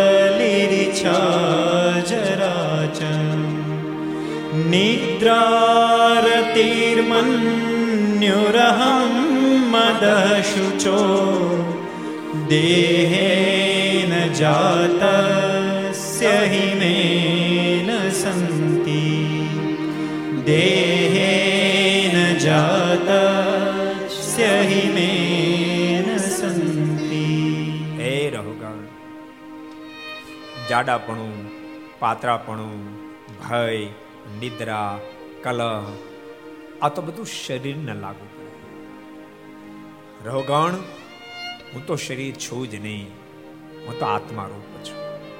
અને આટલા શબ્દ સાંભળતાની સાથે રોગણ ચબક્યા, અહો, આ તો ચિત્રે વીટેલું કોઈ રતન લાગે છે. આ ભિખારે વેશમાં કોઈ પરમહંસ લાગે છે. હજુ તો રહોગણ કાંઈ વિચાર કરે ને પેલા ભરજે કહ્યું છે કે રહોગણ તું મને એમ કહેતો હતો તું તો જીવતા છતાં મુવા જેવો છો. તો સાંભળ રહો ગણ. જીવન મૃતત્વમ નિયમેન રાજન આદ્યંતવદ્યા દ્વિકૃતસ્ય દૃષ્ટમ. જીવન મૃતત્વમ નિયમેન રાજન आद्यन्तवद्या द्विकृतस्य दृष्टम् स्वस्वाम्यभावो ध्रुव ईययत्र तर्ह्युच्यते सौ विधिकृत्य योग तर्ह्युच्यते सौ विधिकृत्य હે રહોગણ, તું જીવા મરવાની વાતો કર છો પણ એ તો મૃત્યુલોકનો ક્રમ છે. માયામાંથી ઉપજેલ તમામ વિકારવાન પદાર્થને આ બંને ક્રમ તો લાગુ પડે જ છે. કોણ જીવતા છતાં મુવા જેવું નથી? રહુગણ, આ તાર રૂપાળી દેખાતી પાલખી પણ જીવન જેવી દેખાય પણ એક દડો આય પણ નષ્ટ થઈ જશે. રગણ પાલખી તો નષ્ટ થઈ જશે એક દાડો. પાલખી બેઠેલો, તું પણ નષ્ટ થઈ જાય. તું જીવતા છતાં મુવા જેવો છો. તો મને શું વાત કરી છો રહોગણને નક્કી થઈ ગયો જરૂર કોઈ પરમાંશ છે. ત્યાં ભરતજીએ કહ્યું, છે રોગણ તો એમ કહેતો તું રાજા છું. હું તને દંડ દઈશ. હું તને મારીશ. તો એમાં તો મને તારા અહંકાર સિવાય કશું દેખાતું નથી. અને તેમ છતાંય તારા મનમાં જો ભાવ હોય તો હું તારા માટે રેડી છું. રવગણ કોણ રાજા કોણ રંગ? આટલા શબ્દ સાંભળતાની સાથે રોહગણે પાલખીમાંથી ઠેકડો માર્યો છે. ભરજીના પગ પકડ્યા છે. આપ કોણ છો? આપ કોણ છો?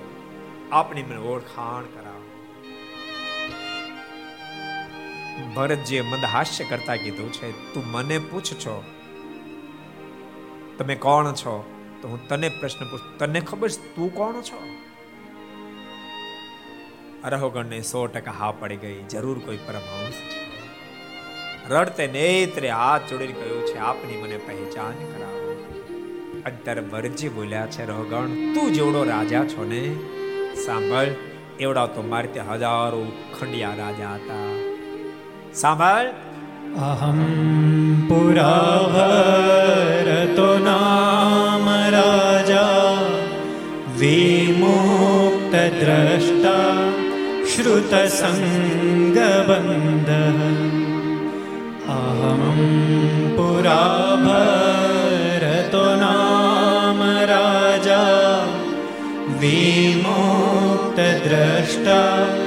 श्रुतसङ्गबन्धः आराधनं भगवतै मानो मृगो भवं मृगसङ्गाद्धतार्थम् મૃગો ભવમ મૃગ સંગાતતાર્થ હે રહુગણ તું જેવડો રાજા એવા તો મારે ત્યાં હજારો રાજ્યો ખંડિયા બન્યા હતા એ સ્વયં અજનાબખંડ દેશનો ધણી અહમ પુરા ભરતો નામ રાજા વિમુક્ત દ્રષ્ટા શ્રુત સંગ બંધ અજનાબખંડ દેશનો ધણી ભરત હતો દુનિયામાંથી વિરક્ત બની આરાધનમ ભગવત ઈહ હમાનો ભગવાનને આરાધના કરવા માટે ગયો હતો અજનાખંડ દેશનું રાજ્ય મારે ગળે ન વળગ્યું કુંવરો કે રાણીઓમાં ક્યાંય મારું મન નોલું ભાણું પણ મૃગો ભવ મૃગ સંગાધતાર્થમ. એક મૃગલીના બચ્ચા મને પ્રતિબંધાણી. રોગણ આજ તારો ભોયર બનીને તારી પાલખી ઉપાડી રહ્યો છું. રહોગણે કહ્યું છે, ઓહો, મને આશ્ચર્ય થાય છે. આવા મહાજ્ઞાની પુરુષ, તમને બંધાની કેમ થયું? તમે કેમ બંધન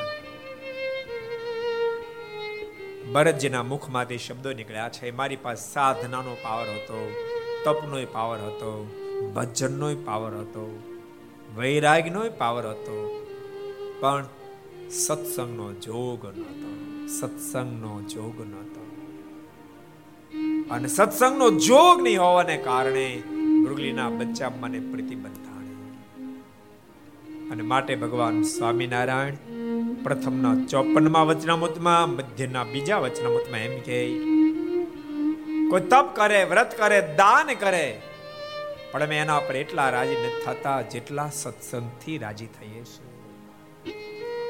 આજ વાતને ભગવાન કૃષ્ણ નારાયણ એકાદશ કંદની અંદર દ્વાદશમાં અધ્યાયમાં એમ કે ઉદ્ધવ, હું તો સત્સંગને આધીન અને ભગવાન સ્વામિનારાયણ સત્સંગજીવની અંદર દ્વિતીય પ્રકરણના સાતમા અધ્યાયમાં એમ કે, હે બ્રહ્મ બ્રહ્મનિષ્ઠ સ્થિતિ તમને પ્રાપ્ત થઈ ચૂકી હોય, સમાધિ સ્થિતિ પ્રાપ્ત થઈ ચૂકી હોય, તેમ છતાં સત્સંગનો ત્યાગ નહીં કરશો.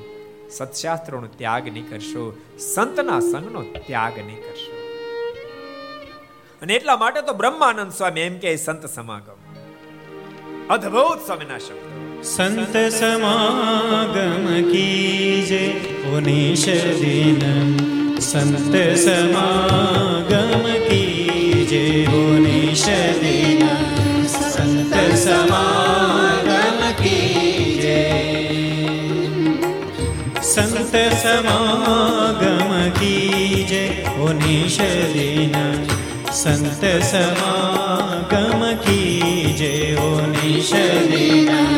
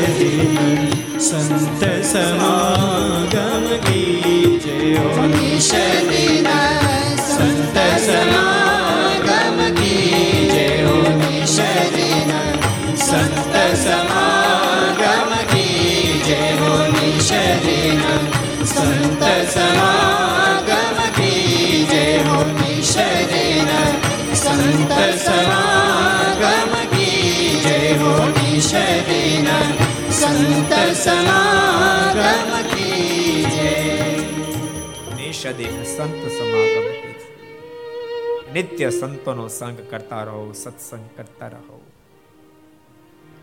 સાચું કહું?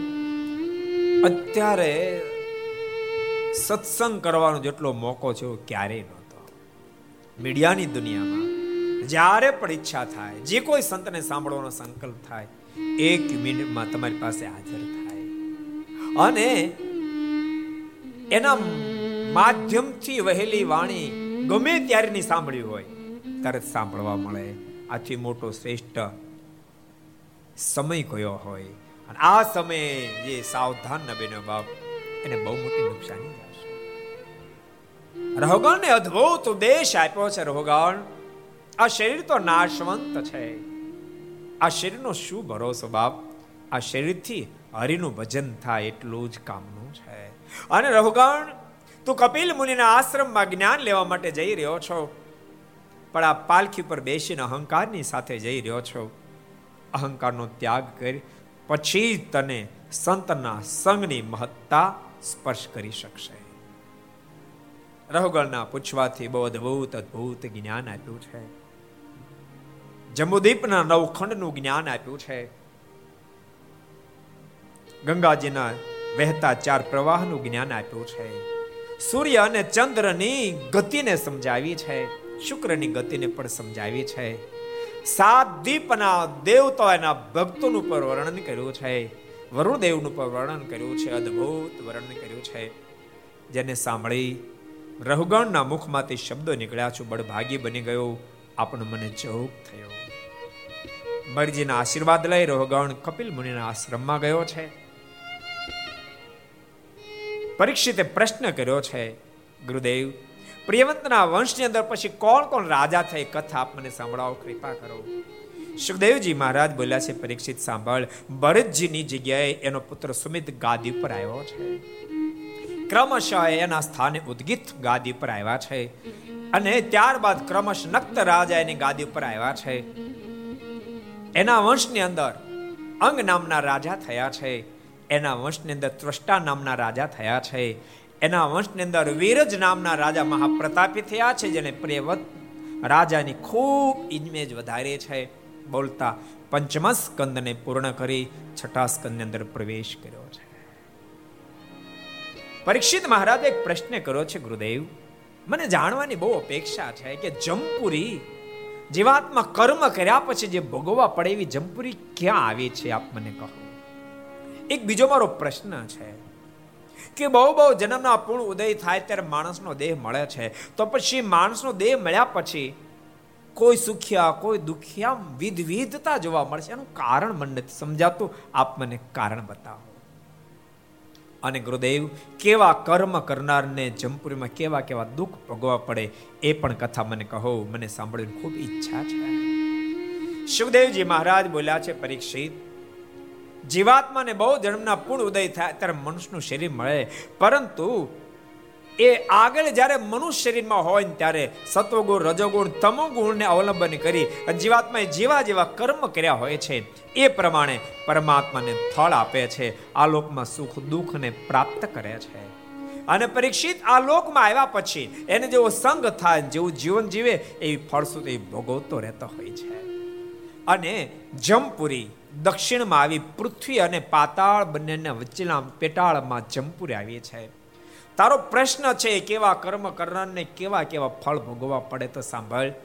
કોઈના ધનને લૂંટી લે કોઈ નારી લૂંટી લે કોઈના પુત્ર લૂંટી લે એ મર્યા પછી તામિશ્ર નામના નરકને પામે છે. પર નારીનો સંગ કરનાર વ્યક્તિ તૃપ્ત તામિશ નામ નરકને પામે છે. અને માત્ર પોતાના પરિવારનું જ રક્ષણ કરે, એનું જ ભરણ પોષણમાં જિંદગી વ્યતીત કરે. પોતાનાથે ક્યારે પણ ભલાઈનું કામ ન કરે, એ મર્યા પછી રૌ રૌ નાવના નરકની અંદર જાય છે. સાંભળ, પશુઓને રાંધીને જે ખાય છે, એ ભયંકર જે હિંસા કરે છે, એ કુંભીપાક નામના નરકને પામે છે. ગુરુ, બ્રાહ્મણ, સાધુ અને વેદ આદિક નિંદા કરનાર વ્યક્તિ એ મર્યા પછી એ તપ્તકુશ નામના નરકને પામે છે. અને દારૂનું પાન કરનારને મર્યા પછી એને ગરમ શિશુ પીવડાવીને ભયંકર નરકના કુંડમાં નાખે છે. એકવાર સંકલ્પ કરે આ દાન હું કરીશ અને પછી જે એ દાન આપતો નથી, એને ઊંચા પહાડ ઉપર ચડાવીને ત્યાંથી એને પડતો મૂકે છે. કાચ જેવી ધરતી હોય, કાચ લાગે, પણ ભયંકર એ પૃથ્વી એની અંદર પછડાવે છે. ત્યાં ભયંકર કષ્ટને પામે છે. ભગવાન ભક્ત આ શબ્દને બરાબર સમજ્યો એકવાર તમે સંકલ્પ કરો કે હું દાન આપીશ, એ દાન અવશ્ય મેવ જમા કરાવવું. યાદ રાખજો, ક્યારેક બની શકે કે તમે સંકલ્પ કરો છો મારે દાન આપવું છે, પણ દાનના સંકલ્પ કર્યા પછી દેશકાળ ભયંકર આવી જાય ન આપી શકે. તો જ્યાં તમે જેની પાસે સંકલ્પ કર્યો છે, એની પાસે જઈ અને એને આગળ નિવેદન કરજો કે મારી પોઝિશન આ છે, જેથી કે હું દાન અત્યારે નથી આપી શકતો. અને એ તમને એમ કે કે વાંધો નહીં, થાય ત્યારે આપજો. અને ન થાય તો અમે ઠાકોરજીને પ્રાર્થના કરશું. ઠાકોરજી તમને માફ કરશો તો છૂટી શકાય. ને તો અવશ્ય મેં આ નરકની યાત્રાને ભોગવી પડતી હોય છે. દાનનો સંકલ્પ કર્યા પછી પોતે યાદ કરું, મેં દાન કે સંકલ્પ કર્યો છે કે બાકી છે? તો મેય જમા કરાવો. અદ્ભુત અદ્ભુત વાતો નરકની બતાવી છે અને કહ્યું છે કે હજારો કુંડો અલગ અલગ છે, એની અંદર જીવાત્મા એ દુઃખોને ભોગવે છે. નરકના દુઃખની વાત સાંભળતાની સાથે ભયભીત બનેલા પરીક્ષિત બે હાથ જોડા ગુરુદેવ, આ તો બહુ ભયંકર વેદના છે. આ વેદનામાંથી બહાર કેમ નીકળાય? નરકના કુંડમાંથી બહાર કેમ નીકળાય? આપ કહો છો, આપ પાપ કરે ને આ ફળ ભોગવું પડે, આપ પાપ કરે ને આપ ફળ ભોગવું પડે, તો ગુરુદેવ, એ પાપમાંથી કેમ મુક્ત થવું? સુખદેવજી મહારાજ બોલ્યા છે, પરીક્ષિત, જીવ પાપ કર્યું એવું પ્રાયચિત કરી નાખે જીવાત્મા તો પાપમાંથી મુક્ત થાય છે. પરીક્ષિતે પ્રશ્ન કર્યો છે, ગુરુદેવ, કોઈ પાપનું પ્રાયચિત કર્યા પછી ઇન્દ્રિય અંતકણ ફરી ફરીને પાછા પાપ બાજુ ખેંચી જાય છે. ગુરુદેવ, પાપનું પ્રાયચિત બતાવો છો. પણ પાપ જ કરવાની વૃત્તિ નષ્ટ થઈ જાય. એવો કોઈ રસ્તો છે ખરો? અને વખતે સુખદેવજી મહારાજ બોલ્યા, પરીક્ષિત, તારી વાત સાચી છે. એકવાર પાપ કર્યા પછી પ્રાયચિત કર્યા પછી ફરીને પાપ બાજુ જીવાત્મા ધકેલાય છે. તો સાંભળ, એના માટે શ્રેષ્ઠ રસ્તો એ છે, પરમાત્મા ચરિત્રને જીવાત્મા વાગોળે રાખે અને ભગવાનનું નામ રેટે રાખે. પરમાત્માના નામની એટલી બધી તાકાત છે, પરીક્ષિત. પાપને તો નષ્ટ કરી નાખે, પાપ કરવાની વૃત્તિને પણ નષ્ટ કરી નાખે. પરીક્ષિત, હું તને એવી કહાનીઓ સંભળાવું કે મહાપાપિષ્ટ પણ આ પરમાત્માના નામના પ્રતાપે પાપમાંથી મુક્ત થયા છે. ગુરુદેવ, તો સંભળાવો ને. સુખદેવજી મારે અજામેલને આખી કથા સંભળાવી. અજામેલ પ્રથમ તો એક બ્રાહ્મણ, પવિત્ર બ્રાહ્મણ હતો. પિતૃભક્ત, માતૃભક્ત, એક પત્ની વ્રત રાખનારો હતો. નીતિની અંદર રહીને જીવન જીવનારો હતો. પણ એક દાડો સમિધ માટે જંગલમાં લાકડા કાપવા માટે ગયો. યજ્ઞની અંદર હોમવાના લાકડાને સમિધ કહેવાય, લેવા માટે જંગલમાં ગયો.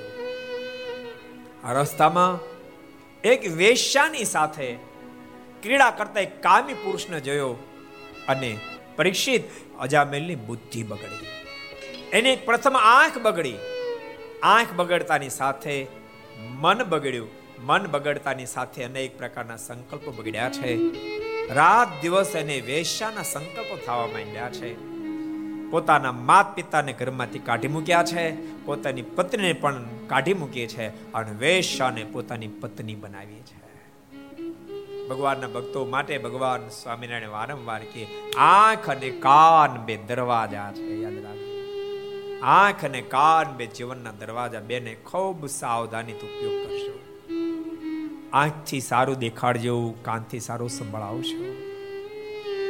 ભગવાનના ભક્તો, આંખથી પ્રભુના દર્શન કરાવજો, ભગવાનના સંતો ભક્તોના દર્શન કરાવશો, કાનથી ભગવાનની કથા સંભળાવજો. એની એ જ આંખ યાદ રાખજો, જે જીવાત્માને પતનને માર્ગે લઈ જાય, એની એ જ આંખ. એને જો તમે સાવધાન બની ઉપયોગ કરશો તો એ જ આંખ. આપને પ્રભુનો પેટો કરાવી દેશે. નહીં, સાંભળવાનું સાંભળી સાંભળી. અને પતિત થવા માટે લઈ જતા કાન, એના એ જ કાન પાસે તમે સાવધાન બની સંભળાવશો. ભગવાનની કથા, ભગવાનના ચરિત્રો, ભગવાનના સંતો, ભક્તોના ચરિત્રો સંભળાવશો, તો એના એ જ કાનના માધ્યમથી જીવાત્મા મુક્તિ પથમાં પાર ઉતરશે. સુખદેવજી મહારાજ કે પરીક્ષિત અજામેલને વેશ્યાના માધ્યમથી દસ દસ સંતાનોની પ્રાપ્તિ થઈ છે. પણ બધાએ કરતા નાનો દીકરો એનું નામ સંતોનો કહેવાથી નારાયણ રાખ્યું છે. તમારા મનમાં થયા પાપી સંતોનું માને? સંતોનું માને તો જાણો. પણ ગોભાઈ ઘટના એવી ઘટી. તમે સાંભળ્યું છે ને? તમે બધા સાંભળી જોઈ ને કથા. એની ઘેરે સાધુ આવેલા ભિક્ષાવૃત્તિ કરવા માટે. એની પત્ની ભિક્ષાવૃત્તિ તો આપી. પણ આ સંતો એને ઉપદેશ આપતા હતા.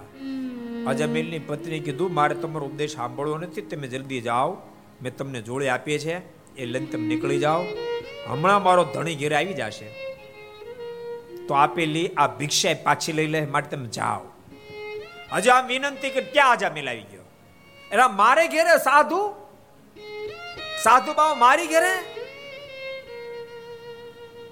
અને વખતે સંતોના મોઢામાં શબ્દ નીકળ્યા છે. આજા મેલ તમારી પાસે હજુ એક ભિક્ષા વૃત્તિ લેવા માટે અમે રોકાયા છે શું જોઈશ તમારે? આ આપેલી પાછી નથી લઈ લેતો? એને આપેલી સમજો ને. સંતોના મુખમાંથી શબ્દો નીકળ્યા. સંતોએ મનમાં વિચાર કર્યો, આની ભિક્ષાવૃત્તિ આપણે પ્રાપ્ત કરીએ છીએ આપણે ભોજન કરીને જમશું, તો અજામેલું આપણે કલ્યાણ પણ કરવું છે. સંતોએ અજામેલને કીધું, આ નાનો બાળક રમે છે. એ કોનો દીકરો? એ મારો દીકરો છે. તો અજામેલ તારી પાસે બીજું કાંઈ નથી માગતા. ભિક્ષાવૃત્તિ મેં માગી છે નામ તું નારાયણ પાડશે. અને સંતોના વચન નામ નારાયણ પાડ્યું છે. એની સાથે અતિશય સ્નેહ છે. એનો અંતકાળ જ્યારે આવ્યો જમના તો તેડવા માટે આવ્યા. એ વખતે ભયભીત બનેલા આજા મેલે પોતાના પુત્ર નારાયણ ને યાદ કરી કીધું, બેટા, નારાયણ દોડ નારાયણ દોડ શબ્દ સાંભળતા સ્વયં ભગવાનના પાર્ષદો આવી ગયા છે.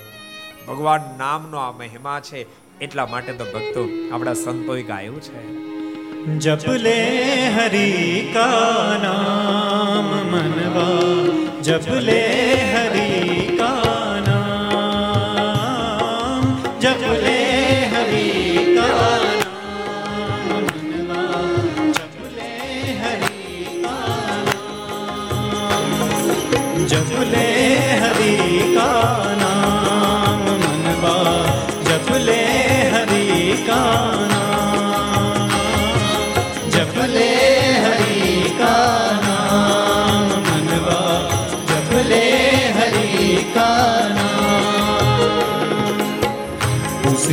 नाम से बन जाएंगे उसके नाम से बन जाएंगे उसके नाम से बन जाएंगे उसके नाम से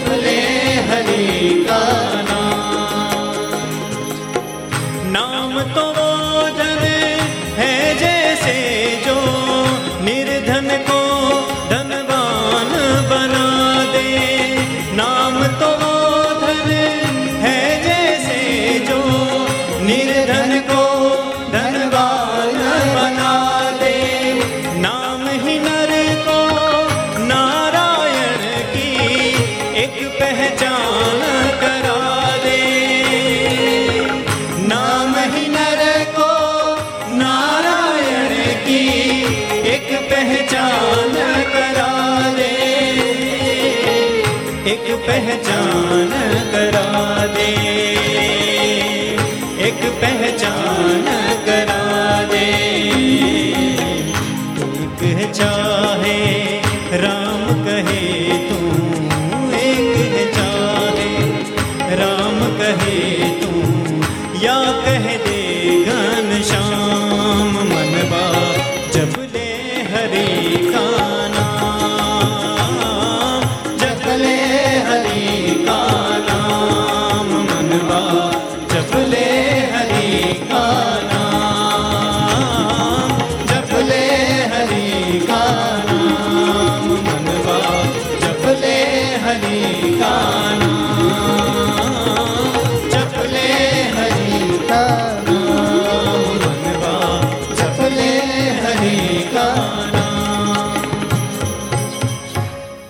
હરિ નામ મનવા તો ચપલે હરિ નામ.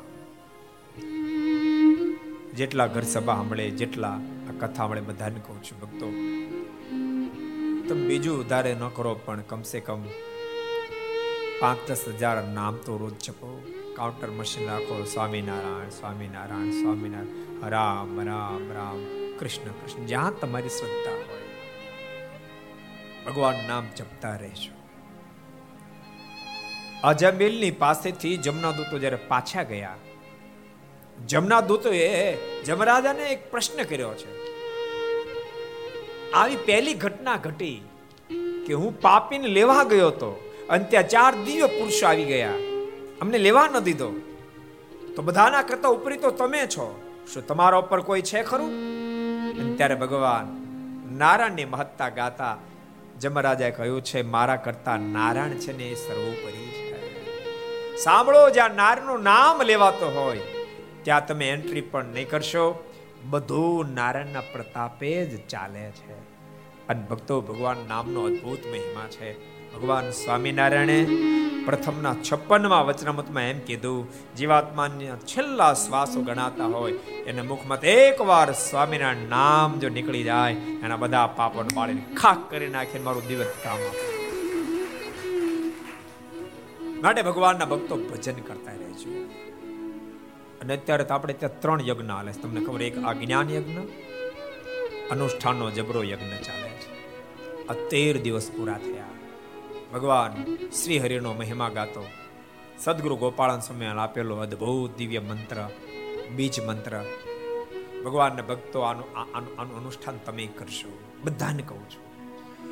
અને કમસે કમ અનુષ્ઠાન ન કરો તો હજુ આમ તો બે દાડા બાકી છે. સ્વામીની આજ્ઞા પ્રમાણે દસ હજાર મંત્ર જપવા, પંદર દાડા લેવા, મંગળવારે સ્ટાર્ટ કરવો. સ્વામી જે પ્રમાણે વિધાન કર્યું છે, એ જ વિધાન પ્રમાણે અત્યારે આપણે ત્યાં અનુષ્ઠાન થઈ રહ્યું છે. ફલાહાર કરો બધા સંતો ફલાહાર કરી અનુષ્ઠાન કરી રહ્યા છે. દેશમાં અને દુનિયામાં વાપેલા આ કોરોના થકી દેશ અને દુનિયા મુક્ત થાય. આધિ વ્યાધિ ઉપાધિમાં ઘેરાયેલો ભક્ત સમુદાય બિચારો મુક્ત થાય. એટલા માટે અનુષ્ઠાન કરી રહ્યા છે. સાધુ તો પરોપકારી હોય. બીજાના ભલાને માટે અનુષ્ઠાન કરી રહ્યા છે. ભક્તો, સ્વામીના આદેશ પ્રમાણે પંદર દાડા હોય. એમાં તેર દાડા પૂરા થયા, બે દાડા બાકી છે, પણ દસમા ભાગથી એનું પૂરચરણ કરવાનું એટલે એક હજાર મંત્ર, બીજા જપવાના. એટલે બીજો દોઢ દાડો લાગશે, એટલે હજુ સાડા ત્રણ દિવસ બાકી છે.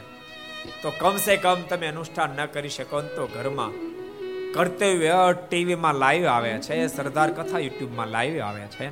તો કમસે કમ તમારા ઘરમાં ટીવી ચાલુ રાખશો સવારે નવથી શેક સાડા અગિયાર વાગ્યા સુધી, બપોરે ચારથી સાડા છ વાગ્યા સુધી અખંડા મંત્ર ઘોષ તમારા ઘરમાં થશે ને? કાંઈ નડતરું પડશે કાંઈ અપવિત્રતા હશે, બધે પવિત્રતા જશે તમારા બાળકોના કાનમાં મંત્ર અથડાશે ને તો એનો પણ બેડો પાર થઈ જશે. આ કોરોના કાળમાં ભક્તો અત્યારે લાભ લીધા જેવો છે. લેજો. જ્ઞાન યજ્ઞનો લાભ લેજો. અનુષ્ઠાન, બીજ મંત્ર યજ્ઞનો લાભ લેજો. અને ત્રીજો સેવા યજ્ઞ ચાલે છે. મતલબ ભક્તો, ઘણા દિવસથી આપણે ત્યાં અહીં કોવિડ હોસ્પિટલ જે શરૂ થઈ છે. બધી જ વ્યવસ્થાની સાથે ઓક્સિજન સહિત વ્યવસ્થા ઊભી કરવામાં આવી છે. અને સો બેડની જે હોસ્પિટલ છે, ભક્તોમાં ખૂબ બધાએ લાભ લીધો છે. તો કે ઠાકોરજીની કૃપાથી કોરોના ધીમે ધીમે ઓછો થવા માંડ્યો છે. પણ આપણે ત્યાં દર્દી ઓછા નથી થતા. શું કામ ખબર છે? બીજી હોસ્પિટલમાં જે દાખલો હતા, એ બધા ત્યાંથી રજા લઈને અહીંયા આવવા માંડ્યા છે. આપણે જાહેર કર્યું છે કે નિશુલ્ક પ્રમાણે હોસ્પિટલ ચાલશે અને નાત જાત કોઈ ભેદ રેખા રાખી નથી, કોઈ ધર્મને ભેદ રેખા રાખી નથી, માત્ર માણસ હશે એ તમામને સ્વીકારવામાં આવશે. અને એમાંય જેને ઓક્સિજનની આવશ્યકતા છે, એવા દર્દીઓ ભક્તો અહીંયા આવજો. જેને ઓક્સિજનની જરૂર નથી પડતી, એ ઘેર રહીને તમે સાજા થજો. કારણ કે તમે જેને ઓક્સિજન જરૂર નથી જો હોસ્પિટલ ભરી દે, જેને ઓક્સિજન જરૂર છે, એવા બિચારા બાકાત રહી જાય. એટલા માટે ઓક્સિજન જેને જરૂર છે, બધા એને માટે હોસ્પિટલ ખુલી છે. પણ કોન્ટેક કરીને આવજો એટલા માટે કોન્ટેકનું કહું છું કે ક્યારેક બને તમે ફોન કરો, તમે આવી જાઓ ચિંતા, ત્યારે જગ્યા ન પણ હોય. અવશ્ય મેવ તમને બધાને ચાન્સ આપવામાં આવશે. આજ સુધી કોઈને જો ના નથી કહેવી પડી, તમને ના નહીં કહે, પણ કદાચ એકાદ દાડો વહેલો મોડું થાય એટલા માટે ફોન કરીને આવજો. અને ભક્તો, આજે જ મેં કીધું હતું આપણે હોસ્પિટલની અંદર મોટા મોટો ફાયદો એ થશે. ને તો ઘણી ફેરી દર્દીઓ હોસ્પિટલ નામ સામે એટલા બધા ગભરાઈ જાય છે. અત્યારે દર્દીઓ ખૂબ ગભરાય છે. અને કોરોનાનું હોસ્પિટલો પણ જેલ જેવી સાબિત થઈ છે દર્દીઓ માટે. કારણ કે દર્દીને હોસ્પિટલમાં મૂકી આવે, પછી ફોનથી ખબર કાઢે, કેમ છે હવે? ઓક્સિજન કેટલો લેવો પડે છે? વધ્યો, ઘટ્યો? પ્રત્યક્ષ કોઈ મળવા જતું નથી. અને જાય તો ડોક્ટરો મળવા દેતા નથી. અને મળે તોય અડધો કિલોમીટર દૂરથી મળે, જેને કારણે દર્દીઓ થાકી ગયા છે. પણ ભક્તો, આપણે હોસ્પિટલ અંદર તમે જો દર્દીને લાવશો, તો તમે આવજો. દર્દીની સાથે તમે આવજો. અહીં બધી વ્યવસ્થા, રહેવા જમવાની બધી વ્યવસ્થા આપણે ઊભી કરી છે. દર્દી માટે તો વ્યવસ્થા છે, સાથે આવનાર માટે પણ વ્યવસ્થા છે. અને તમે પાંચ વાર સાત વાર દસ વાર તમારા સંબંધીને મળી પણ શકશો. અવારનવાર સંબંધીને સંતોનો પણ જોગ થશે, એનો પણ મિલાપ થાય, સંતો પણ રૂબરૂ મળવા માટે જાય છે. અહીંયા ઘર જેવું લાગશે. આપણી હોસ્પિટલમાં ઘરની તમને અનુભૂતિ થશે અને મંદિરમાં તમે રહેશો તો ભજન થશે. તમને બળભર્યા શબ્દો મળશે, જેથી કરી સાદા થઈ જશો. અને કદાચ કોઈની માનો આવડદા ખલાસ થઈ ગયો હોય તો એનો કોઈ રસ્તો નથી. પણ મંદિરમાં કદાચ માનો અકો શેરી છૂટશે ને, તો પણ પ્રભુની પ્રાપ્તિ થશે. માટે બધાને માટે હોસ્પિટલ આપણે ખુલી છે. ભગવાનના ભક્તો, અમે સંકલ્પ જ કર્યો છે કે આપણે નિઃશુલ્ક પ્રમાણે કાયમ માટે આપણી હોસ્પિટલ જેટલા દાડા આ કોવિડ માટે ચલાવવી પડે એટલા દાડા નિઃશુલ્ક ચલાવશું કે જેથી કરી નાના નાના ભક્તો પણ લાભ લઈ શકે. એટલે ત્રણ યજ્ઞ છે. ત્રણેય યજ્ઞોનો લાભ, એમાં બે યજ્ઞનો લાભ અનુષ્ઠાન મંત્ર અને જ્ઞાન યજ્ઞ એનો તો બધા લાભ લેજો. અને જ્યાં જરૂરિયાત પડે એ સેવા યજ્ઞનો પણ, હોસ્પિટલનો પણ લાભ લેજો. એ ભલામણની સાથે અદ્ભુત ભગવાન નામનો મહિમા છે. શું શું મહિમા છે ને હવે આપણે આવતીકાલે સાંભળશું. ઘડિયાળનો કાંટો નિસ્થાને જતો રહ્યો છે. પણ આવતીકાલે તો અદ્ભુત કથા આવશે. પ્રહલાદ આખ્યા જેવું ધ્રુવ આખ્યા, જેવું જડપ્રત આખ્યા, એવું જ પ્રહલાદ આખ્યાન આવશે. અને ભૂલશો નહીં. પરમ દિવસે તો ભગવાન રાઘવનું પ્રાગટ્ય થશે. રામ જન્મોત્સવની દિવ્ય ગાથા પરમ દિવસે આવશે. એટલે ભગવાનના ભક્તો આવતીકાલે લાભ લેજો. પરમ દિવસે પણ લાભ લેજો. અને હવે તો દિવસે દિવસે અદ્ભુત અદ્ભુત કથા આવશે. બધી કથા લાભ લેતા રહેજો. એ શબ્દોની સાથે આવો આપણે પાંચ મિનિટ પરમાત્મા નામની ધૂન કરશું.